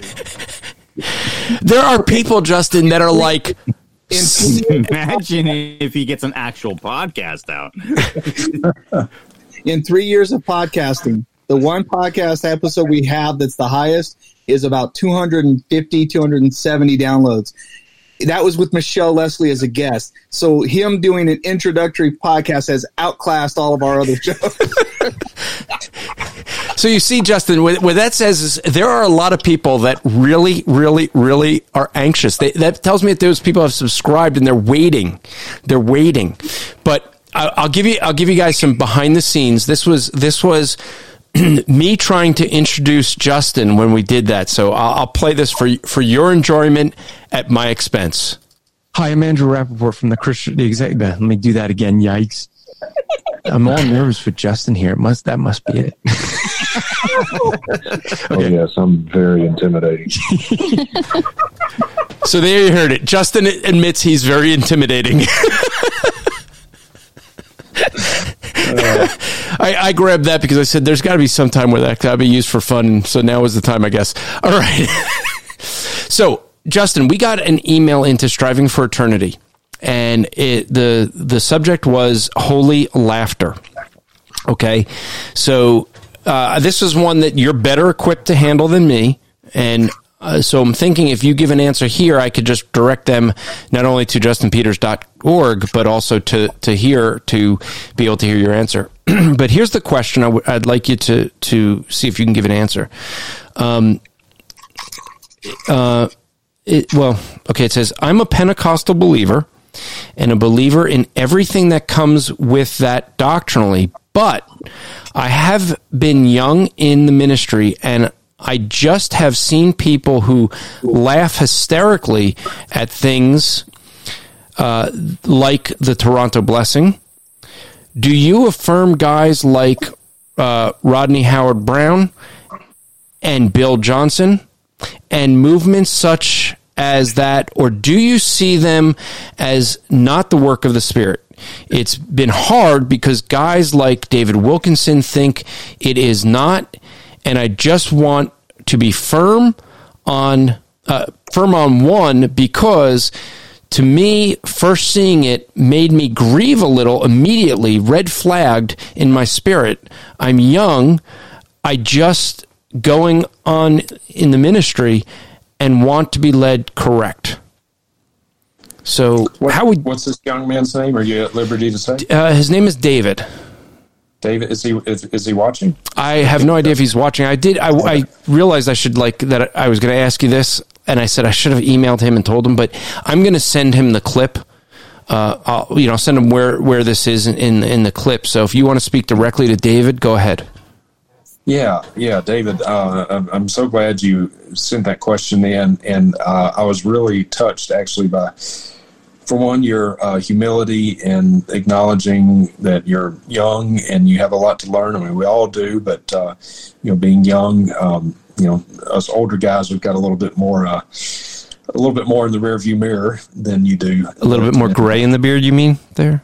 Yeah, I got lots of gray in my beard, but um, uh, yeah, I appreciate your uh, humility in in recognizing that, and uh, and also I was I was I was encouraged by what you said. How when you saw this, you grieved at it, and you know what? Honestly, um, that to me sounds like the working of the Holy Spirit inside of you. That you see something, even though you may not know why it's wrong, it just instinctively grieves you. And uh, there's a reason that it grieves you because it's not right, it's not biblical. Uh, as with anything that we see practiced, our first question that we need to answer is Is it biblical? Is there any scriptural support for this? And the fact of the matter is, is that it's there's not. There's not. In, in fact, we see the opposite in Scripture. When we see men who find themselves in the presence of God, Old or New Testament, we see people who are overwhelmed by the holiness of God, overwhelmed by their own sinful state. Uh, even John, writing the book of Revelation, this is an apostle, he's writing the book of Revelation. Uh, uh, when Christ appeared to him, fell as a dead man. Uh, uh, we see we see Isaiah saying, "Woe is me, for I am ruined, for I'm a man of unclean lips and uh, live among a people of unclean lips. For my eyes have seen the King, the Lord of hosts." We we don't see anyone in the Bible getting their chuckles off of God. We it's just completely foreign to Scripture. Uh, the opposite of that is, is true. We see people overwhelmed by His holiness, and they fall in reverence before Him. Not they, they don't laugh at Him. So um, it, it's it's very unbiblical. It's a pagan practice. Actually, Hindus do this. People in Hindu Kundalini laugh uncontrollably. It's not something that Christians ought to do. So all of your concerns are very warranted, and that check in your spirit that you had. There's a reason you had that check in your spirit. So Yeah, and I would concur with everything that you said. I mean, there is there's a lot of stuff. I mean, he mentioned some other stuff with uh, uh, some individuals. Um, Rodney Howard Browne and Bill Johnson. Yeah, these are wolves. These are false teachers. Absolutely. Yeah, the Toronto Blessing and the the Brown Revival. Um, for folks who may not know who some of these people are, or what the Toronto Blessing or the, the revival, the Brown Revival, or some of this Holy Laughter, could you could you explain to folks what some of this stuff is? I mean, I, I and I'll give you my my take, and then I'll because you're going to ha- expand on it and answer much better than I do. But to me, it just seems like it starts off with, oh, I can speak in tongues. I, I feel more spiritual because I'm doing, I have this personal experience. And then I get a word of the, the Lord. I feel, uh, you know, like I could do more because I got this, I got, I'm, I'm even more spiritual. And it, it becomes this thing where I have to outdo that, that experience, that emotional experience to get a, a high almost. Like I, I have to keep going to where now it's it's barking like dogs. It's this holy laughter. They have holy vomiting. They have uh, all kinds of things where people are claimed to be drunk in the spirit, and they act like they're drunk. And you see this stuff, and it you know you know what it reminds me of. It reminds me you back when I was in in high in college. I used to work at a bar, and I used to be. I've done everything. I was a bartender. I was. I used to. I ended up making most of the money you know, just doing being outside the bar with the parking the cars. I was actually a bouncer, even by the way. Uh, Justin, that that might you know with my big huge build, uh, I was I was actually a bouncer. but the thing was is that I was the one bouncer. No one, I, I was the bouncer. The, the the other bouncers used to laugh because I was the guy that didn't look intimidating until you had to deal with me. and uh, half the time I just used my brains. I'd be like, you know, I'd, I'd, get in someone's face and be like, I want to, I want you outside, you and I right now. And I'd pop the side door open and they'd march right out and I'd just close it behind them. but, you know, I'd see these people uh, being completely sober and I'd watch them and they looked so foolish to me. And that's what I, I see with a lot of these movements. Could you explain yeah. what some of them are? What's, what's, what's, Bethel about? What's IHOP about? The, these different names mentioned. Maybe you could go into some of those. Oh yeah, there's a, an awful lot there. But per to what you were just saying, one of the fruits of the spirit is self control. We're to be sober minded, self control, and what you see in the charismatic movement is the exact opposite of that.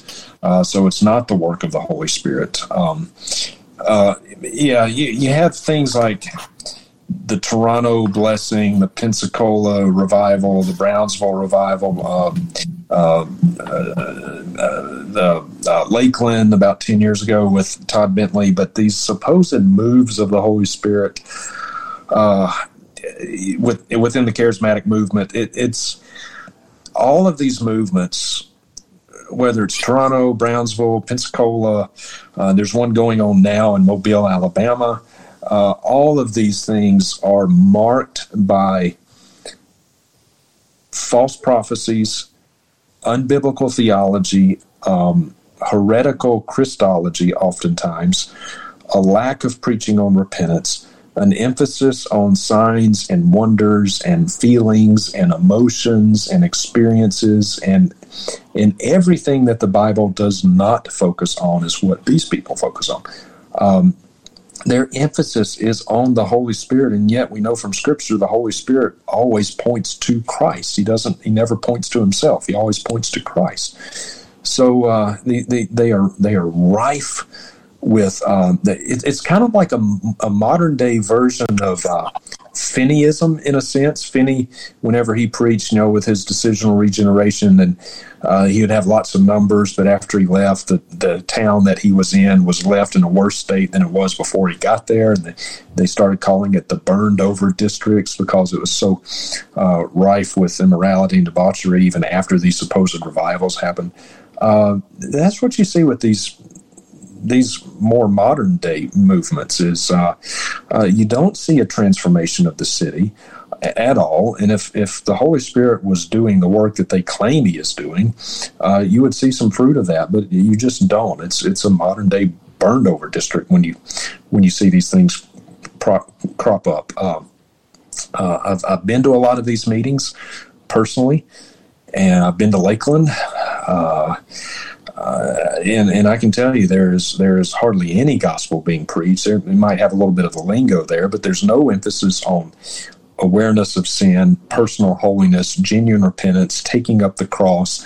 It's all about getting a buzz. It's all about getting some going from one experience to the next.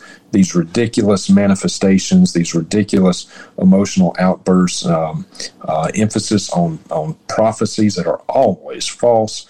Um, so that there, God has nothing to do with this stuff. It's all purely pagan uh, and driven by emotion and experience, not by the Word of God. So, other than that, I have no problem with them. Other than that, yeah. Other than that, they're fine. okay. So let me let me ask uh, a question. I I don't remember where I saw this. Was this? If, it could have been Twitter. It could be anywhere. But uh, the question that I saw asked was, uh, oh, I saw it on on Facebook. Um, someone asked, "Can I listen to Bethel music?" and and they made a comparison between Bethel listening to Bethel music and listening and, and eating meat offered unto idols. So they were basically saying, if the you can eat meat offered unto idols, can you listen to Bethel music? Because as long as you know that there's problems with some of the songs, listen to the other songs. And I'm guessing they're saying, you know, whether it's in a church or not, I, I don't know the context of that question, but uh, that came up. I know how I answered, but let me ask you this question first. Should people listen to Bethel music? I know your take on that. So, and then after that, um, when you say no, they shouldn't, because I kind of I was on the radio interview when they asked you that question, so I know your answer. Um, but when you say no, uh, then the question will come up as a, as a follow up. Okay, what about meat offered unto idols? Is that the same thing? Yeah, uh, no, it's not the same thing. It, it's you're comparing apples to oranges. There's really no, no, not even a tangential relation to those two things. So they're completely uh, dis, disparate uh, arguments and issues that you're dealing with. Uh, yeah, you're right. No, you should not be listening to Bethel. You should not be listening to Hillsong. Jesus Culture with Bethel, Hillsong, and for fun, let's throw in uh, Elevation Church, pastored by Stephen Furtick. Uh, yes, of course, they produce some songs that will pass a doctrinal smell test. Uh, some of their songs are really wonky and goofy. Some of them, some of them do pass a doctrinal smell test. Some of them even have a almost a, almost a Calvinistic bent to them, believe it or not. But uh, and so these these songs are enormously popular, and I've been into in churches, in good churches, doctrinally sound churches that sing Hillsong songs, and it makes me bristle because here's the danger: the unsuspecting person sitting that out there in the pew, and they're looking up on the screen, and they're singing the lyrics, and they notice down in the bottom left hand corner, I think it is, bottom left hand corner, uh, music by Hillsong. Oh, Hillsong uh, well, we're singing their music, so I think I'll check them out. They must be okay. We're singing their music, so I'll check them out. So these churches, quote unquote, because they're not churches. Hillsong's not a church. Bethel is not a church. Elevation Church is not a church. Uh, but for lack of a better word, that's what they call themselves.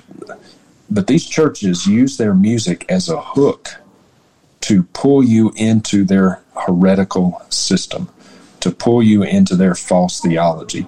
They use their music as fundraisers. They make enormous amounts of money off of royalties, uh, selling their music, and uh, churches are feeding the beast, so to speak.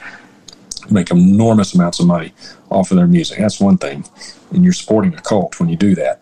Uh, but also, you, they they use it as a hook to pull you into their theology. It's it's kind of like a twisted outreach for them, their own twisted version of evangelism, if you will. Um, and so, yeah, I, I, just bristle when I uh, go into a church and they sing Hillsong songs.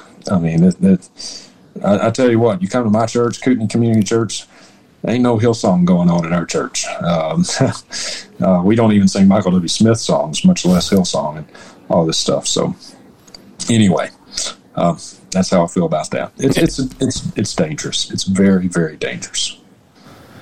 All right, and so uh, we're getting a lot of super chats tonight. Uh, Full Belly Bear, Justin, you're you're bringing out people that are just liking this, and so Full Belly Bear gives four dollars and ninety nine cents, and he says Clint Eastwood has a lot to say on this on the YouTube channel Lutheran Satire. Oh, that is so funny. That is that is one of the funniest things.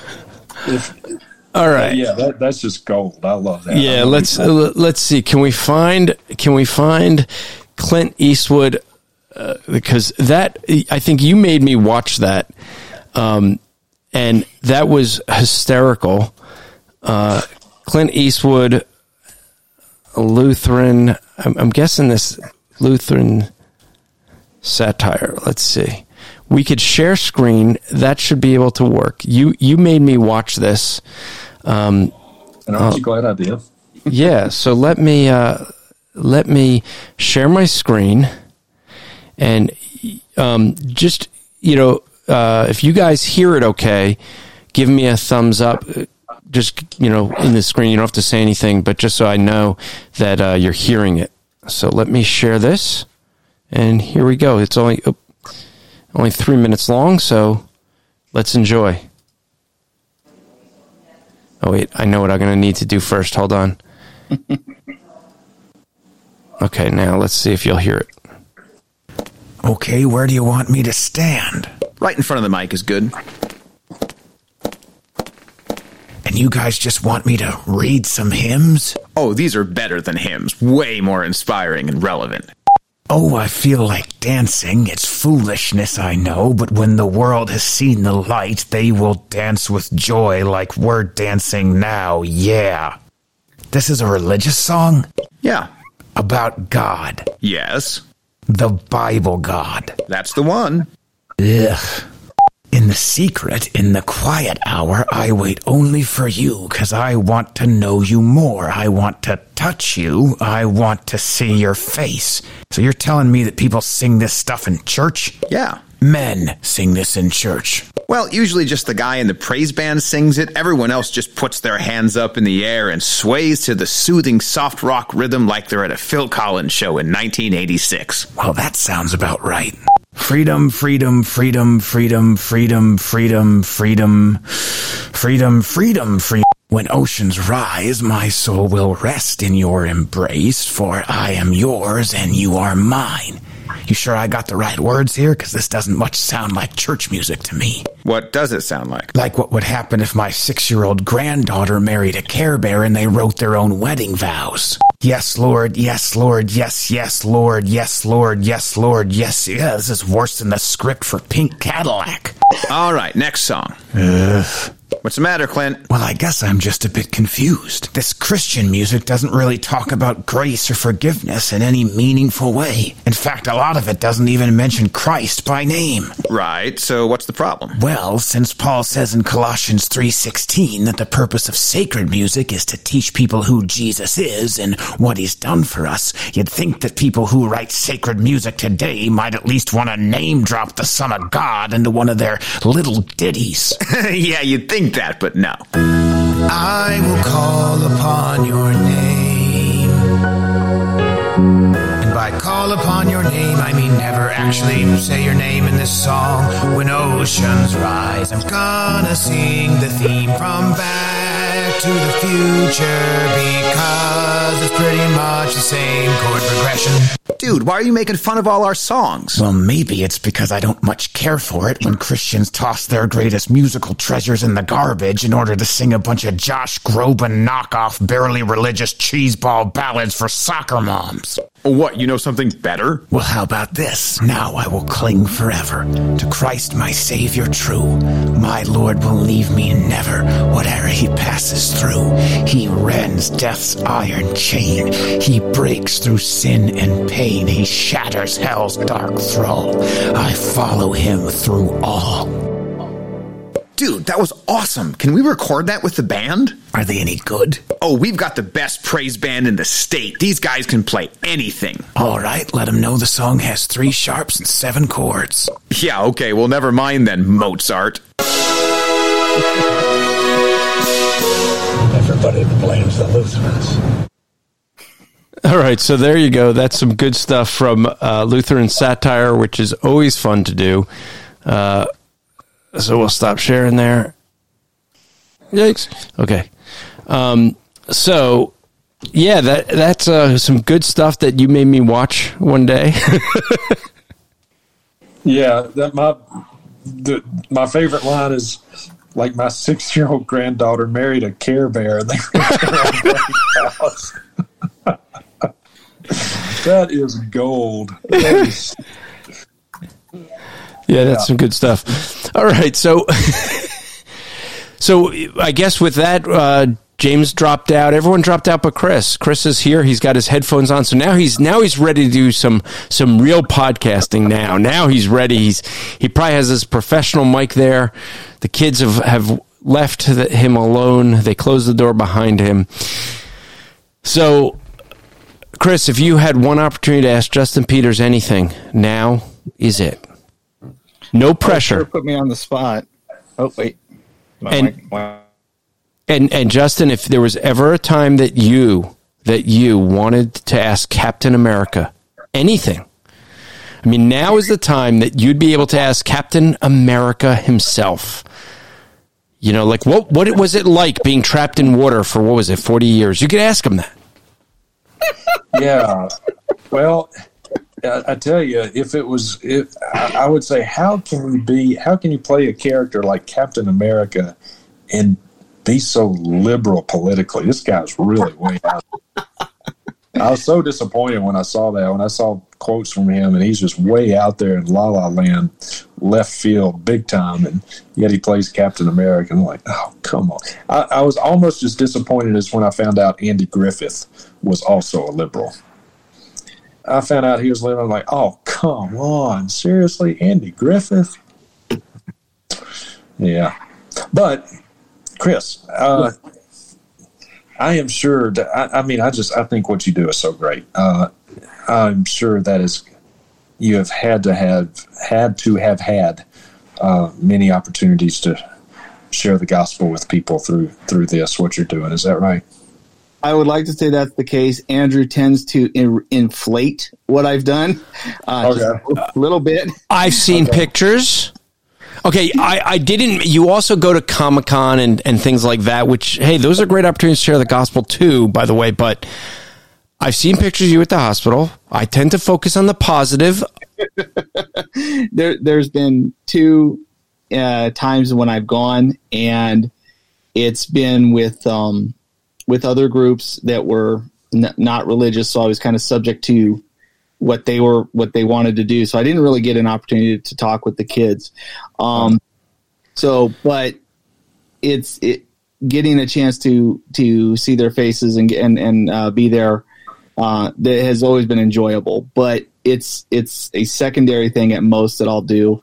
Uh, it started as a thing with my family, so my primary desire is to to do what Rich and I try to do, and that's spend time talking to people about Christ and share it online and share the gospel that way. Um, It's like like I said, Andrew loves to make a lot of this. It it tends to be the truth is it's a very small portion of what I spend my time doing. Sure, sure, sure. Yeah. Well, I, well, I think it's great. Though. I think mean, it's great. I'm just judging by your Facebook. I mean, look, anybody, listen, anyone go out to Chris Hohnholz's Facebook and just look at how many pictures that, just examine the pictures and you decide if his life is Captain America. I, it, it, it just looks like it is. It's a hobby, and so I share my hobby. I but if you look at my Facebook and my Twitter, it's also filled with far more uh, stuff from Voice of Reason Radio over the last three years. Well, I'm just glad, and, and this will be my first chance of saying that I'm very glad that Voice of Reason Radio has been consistent over the past several months. And it's shocking, but you guys, like, have you guys missed an episode since I gave you all that grief about missing episodes? Only one. Uh, We we did miss one episode, but we ran a rerun, which was something we had not done before. And thankfully, we have like three years worth of podcasts we can do that with now. Um, but we've tried to be very consistent because thanks to your generosity and being able to be at uh, Shepherd's Conference, it it gave me an entirely different perspective on what we've been doing because I got to meet face to face some people who listen to the program. And we're, we're, a small program, but the fact that you still get to even occasionally meet someone or talk to someone who has been impacted by the program, that changed my attitude greatly. And um, I, I began to realize there was something that even though we'll we may never have the, the massive reach of some of the other programs, which is entirely fine, we don't need that. Um, anybody that listens, God is using that for His purposes, and so I wanted us to be a bit more consistent about that. Uh, I I take issue with what you said. Uh, I I am not generous. I I take issue with that.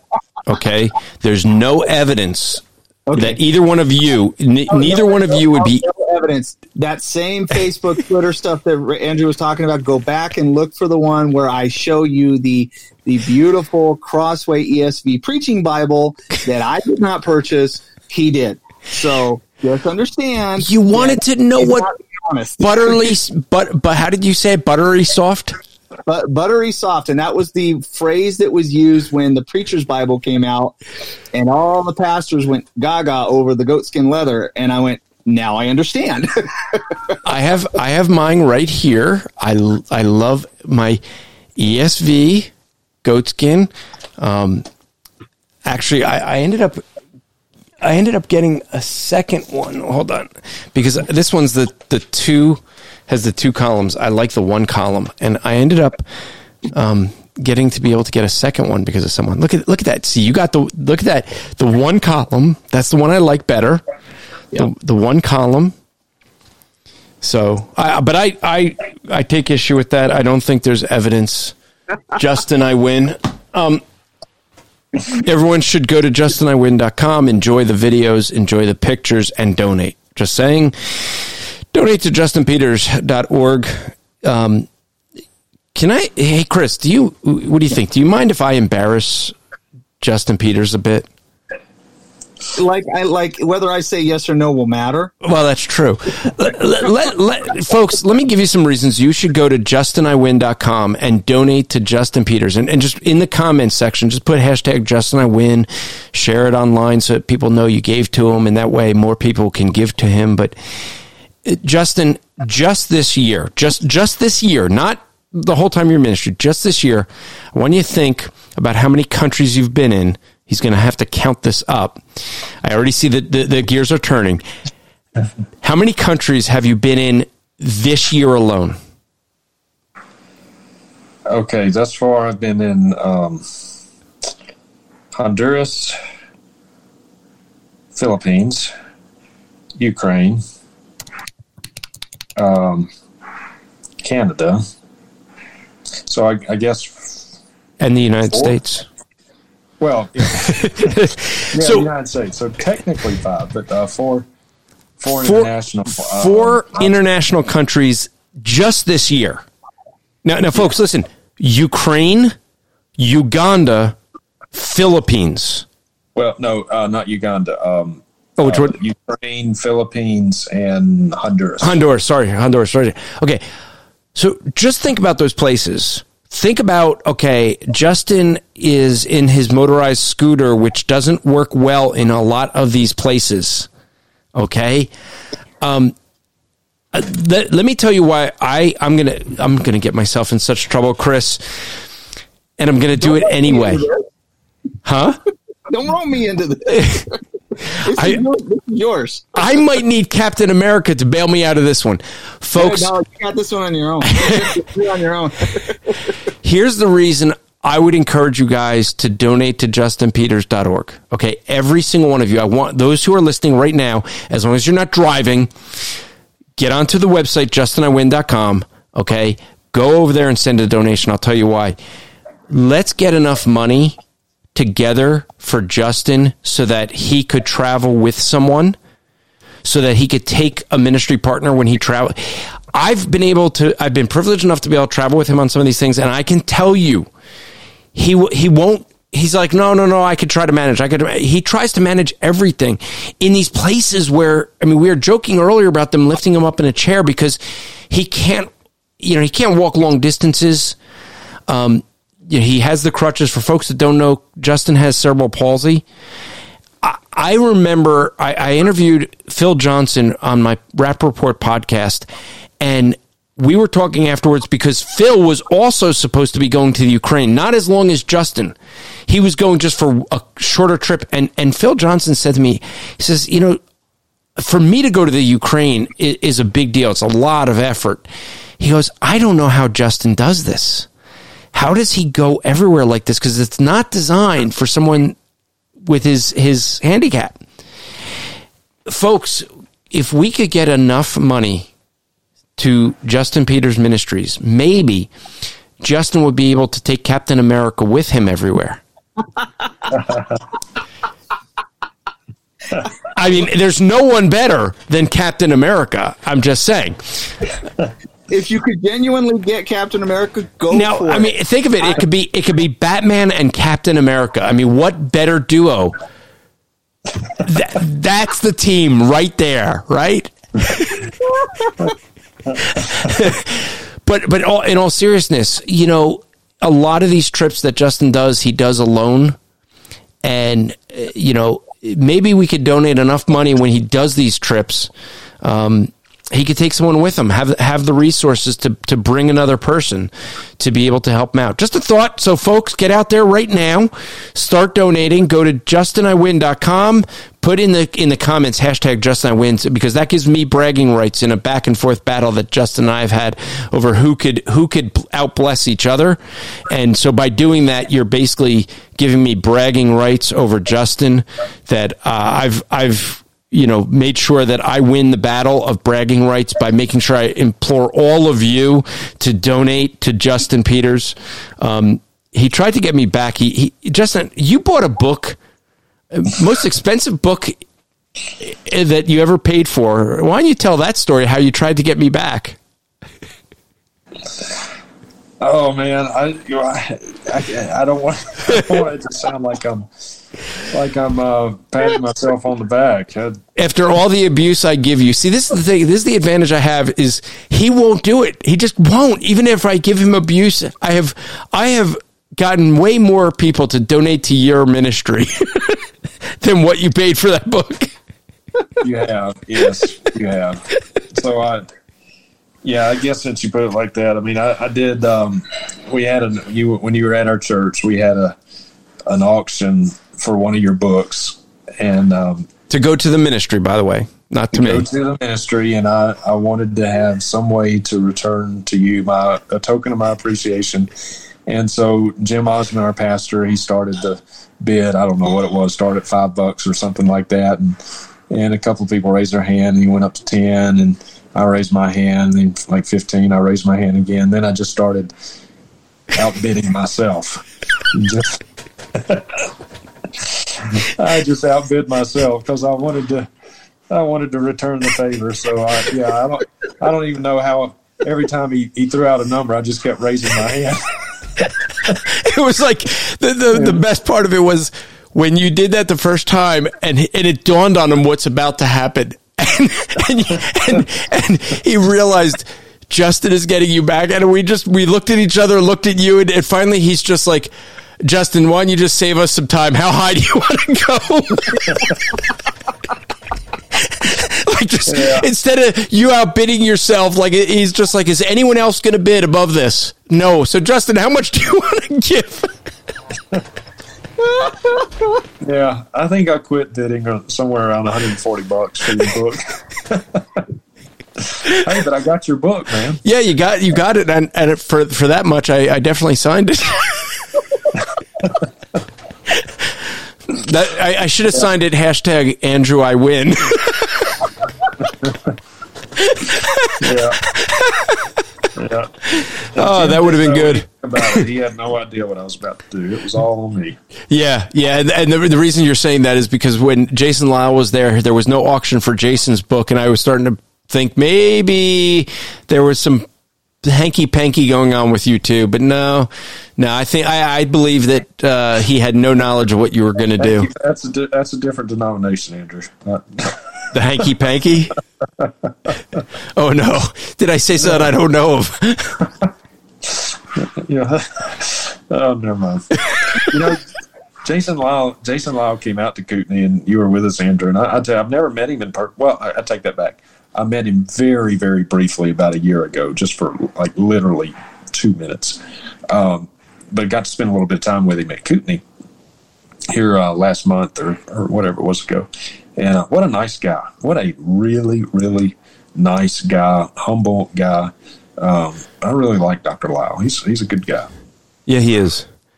Very, yeah. very down to earth. Yeah, he is. No, no pun intended for an astrophysicist. That really wasn't meant to be. As I said it, I'm like, yeah, whoops. Yeah. Uh, so let me let me say this as well. Uh, Jason Manning in the chat Justin is saying that James White on the dividing line addressed the professor's letter to Justin Peters about the open letter to Beth Moore. So that'll be something I'll have to listen to. Uh, I haven't heard that yet. So. Th- yeah, I actually did listen to it uh, earlier today, and, and uh, James did a good job with it. Yeah, I'm very glad that he, he addressed this, and and um, we we need to we need to um, this issue needs to get it's gotten a lot of traction, uh, it needs to have more. I wish some some big news news sites would pick it up. I mean, not like Drudge or anything, but you know, like I don't know, Christian Post or Baptist Press or whatever is out there, because uh, I think this has a potential of of uh, offering a lot of clarification one way or the other. So, um, but I really appreciate James talking about it. Well, I was already, uh, I hadn't done it yet. I'm going to actually do it right now. Uh, I actually know who is the the man behind uh, Christian News Network, and so uh, I'm going to send that to him and uh, see if they'll do something with that because they should. Um, yeah. Yeah. So I'll get I'll get that out to to him if he hasn't seen it. But there's there's let me let me uh, refresh this page and see. I mean, there's almost uh, as of now uh, three shy of 200 signatures of ladies, and these are just ladies that are on. Um, it's Michelle Lesley dot com and if you go down to the post for uh, June 19th is an open letter to Beth Moore. Just just search open letter to Beth Moore. You'll find excuse me, Michelle Lesley, and, and you can sign on there. So, um, and I agree with what Jason's saying. It does need to be up on the Drudge Report. I agree with you.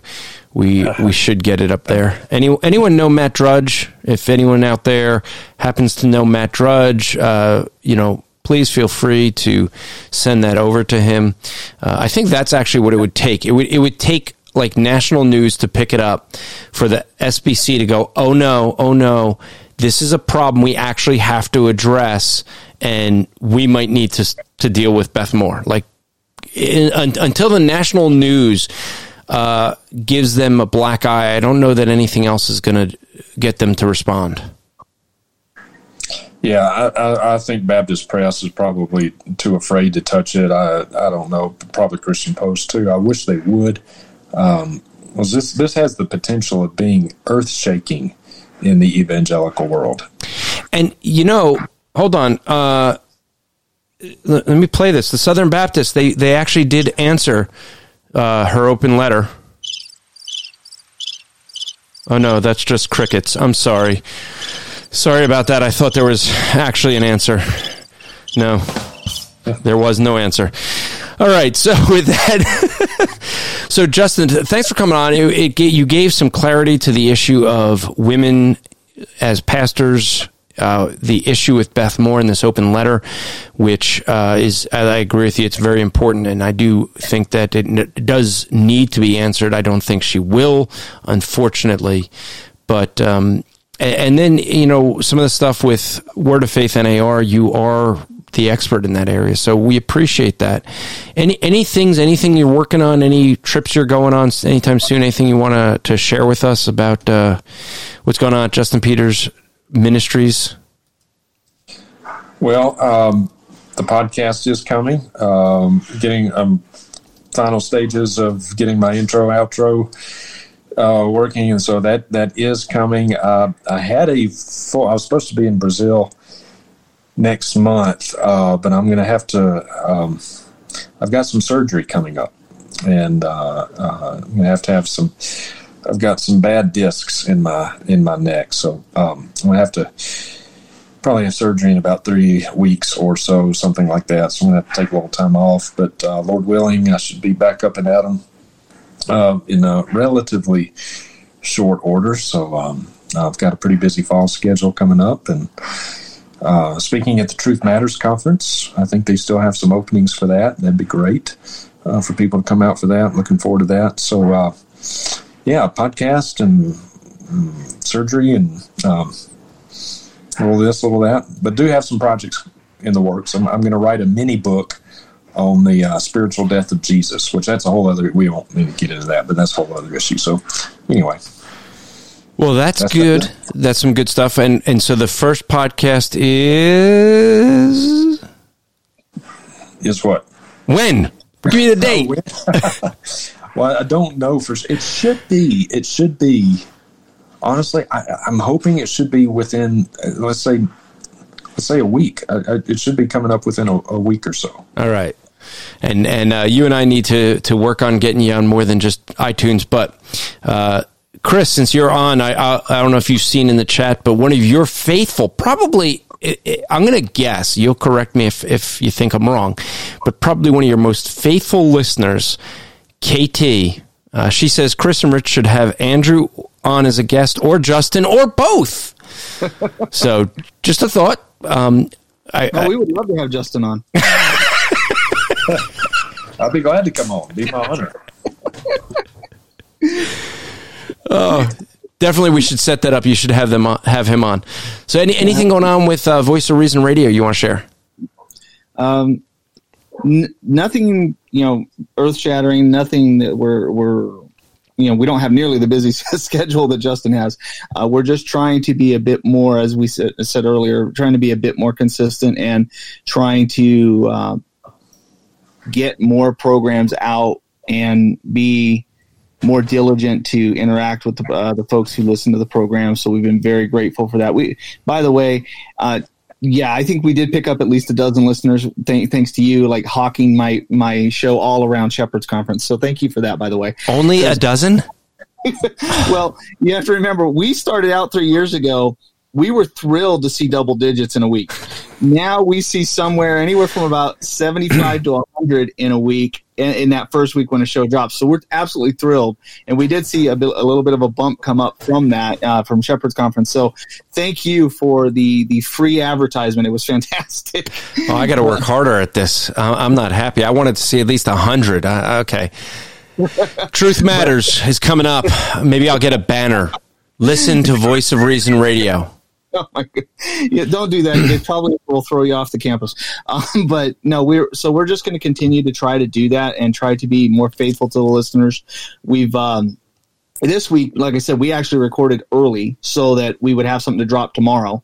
Because I mean, I've been in training all week and next week for my for my uh, career field. So um, as we continue to do that, and as we uh, as God makes more opportunity for us to be uh, getting more information and more involvement, we're hoping to. I'm hoping to actually sit down and start writing again. Um, I got like complete writer's block at one point, just completely afraid of the keyboard, and so hoping to get back into that and start putting more content on our website as well. All right. And your website is? slave to the Slavetotheking.com. All right. So, folks, be praying for Justin as you heard about the surgery. Um, you know, he he was in the Philippines with pain, not complaining at all, and uh, you know this is kind of guy he is. So so please, if you could, seriously donate over there to him. Uh, I know a bunch of folks were giving super chats in here that goes to Carm, but go and donate to Justin. All right, uh, if you can, I would. We would all really appreciate that. And so that would be great. So, in closing, just let you know, this is a part of a ministry of Striving for Eternity. If you want to check out some of the stuff we have, you could go to strivingforeternity.org. We are part of the Christian podcast community, and you can go to christianpodcastcommunity.org. See our growing list of podcasts. I think we're up to like 10 or 12, or uh, we've kind of put everyone on hold for a little while because we've had way too many coming in too quickly, and we uh, we actually had to put them on hold until uh, I'll be headed to California uh, in a week. Uh, be out there doing some work with Living Waters and uh, leading some teams doing some evangelism. And so then we'll be down in San Diego area for, for a week. And then uh, when we get back, we're going to start ramping that up. We have, I think, three or four n- podcasts that are in different stages of being added to the community. So uh, we have we have a number of new ones. I, I should I should uh, you know right now think as I think about this, I should list off some of the ones that we have. So we have Andrew Rappaport's Rapp Report. I wonder who does that one. Yeah. Um, we have Andrew Rappaport's Daily Rapp Report. And that is a two minute Monday through Friday. So the other one, the first one is a longer one, uh, where this week um, for those who are watching this live, uh, I will have uh, Michelle Lesley on, who we've been talking about that open letter. She's she and I will talk about that. My daily, we're going we're going through a series of encouragement, trying to encourage people with encouragement. Didache with Justin Peters. There's there's one episode out there right now letting you know it's coming soon we have been waiting anxiously. Theology gals, uh, a couple reformed gals who talk a lot of different issues. Uh, they're targeted toward ladies, but a lot of good content on there. Apologetics Live, that's this show. So you want to be a podcaster. That is, well, kind of as the name says, for podcasters. Good one to listen to if you are a podcaster. We have five Solas podcast. Their host was in here earlier, James Watkins. Five Sola. Hmm. Wonder if they're reformed. Hmm. Hard to tell. Uh, what are we even doing here with Daryl and Karen Updike? They are uh, folks here in New Jersey, and they just sit around their kitchen table quite literally and talk about different issues. We've recently added the Way Radio with Chad Pridmore. If you're not familiar with Chad, he's got a very different way of dealing with addiction. He's got an addiction ministry. He's a pastor, and his way of dealing with addiction is uh, they go through the Heidelberg Catechism that's right. He actually thinks the Bible has the answer to addiction. Crazy idea. Uh, the newest one that we have is every min- everyday ministry podcast with James White. No, no, no. Sorry, the other James White, not Doctor James White. This is the non Doctor James White, but a good show. Some guys that are in ministry sit around talk about different issues with ministry. We have two affiliates.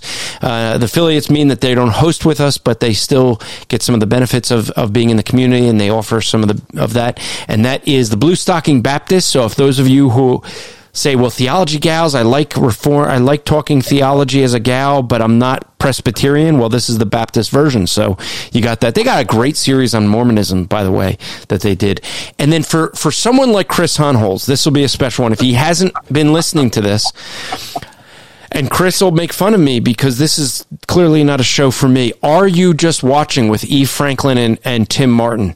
They do a monthly show where every month they will review from a Christian perspective some movie. Uh, I think the most recent one they did was uh, what's the the genie one? Um, Aladdin. So they just did that one. They did uh, Marvel Endgame, which I actually saw uh, I saw and I posted on there that I watched Marvel Endgame, and and Chris, you'll be appreciative to know that E. Franklin said basically the same thing that you said, basically the same thing that everybody said. Uh, that if I was going to try to understand Marvel Endgame. I was 20 movies too late because that was like the end game and I didn't understand any of the plot because it was all laid out in 20 other movies that I didn't watch. So, but now I don't have to watch. I can just go to Are You Just Watching and learn about the movies so that I can talk as if I know something about them. all right. So thanks, guys, for coming on. Check out uh, all those podcasts. Appreciate them. Check out Voice of Reason Radio as well. They're not part of the community yet. hey, just saying, just throwing that out there, you know. You know, like I don't promote you enough.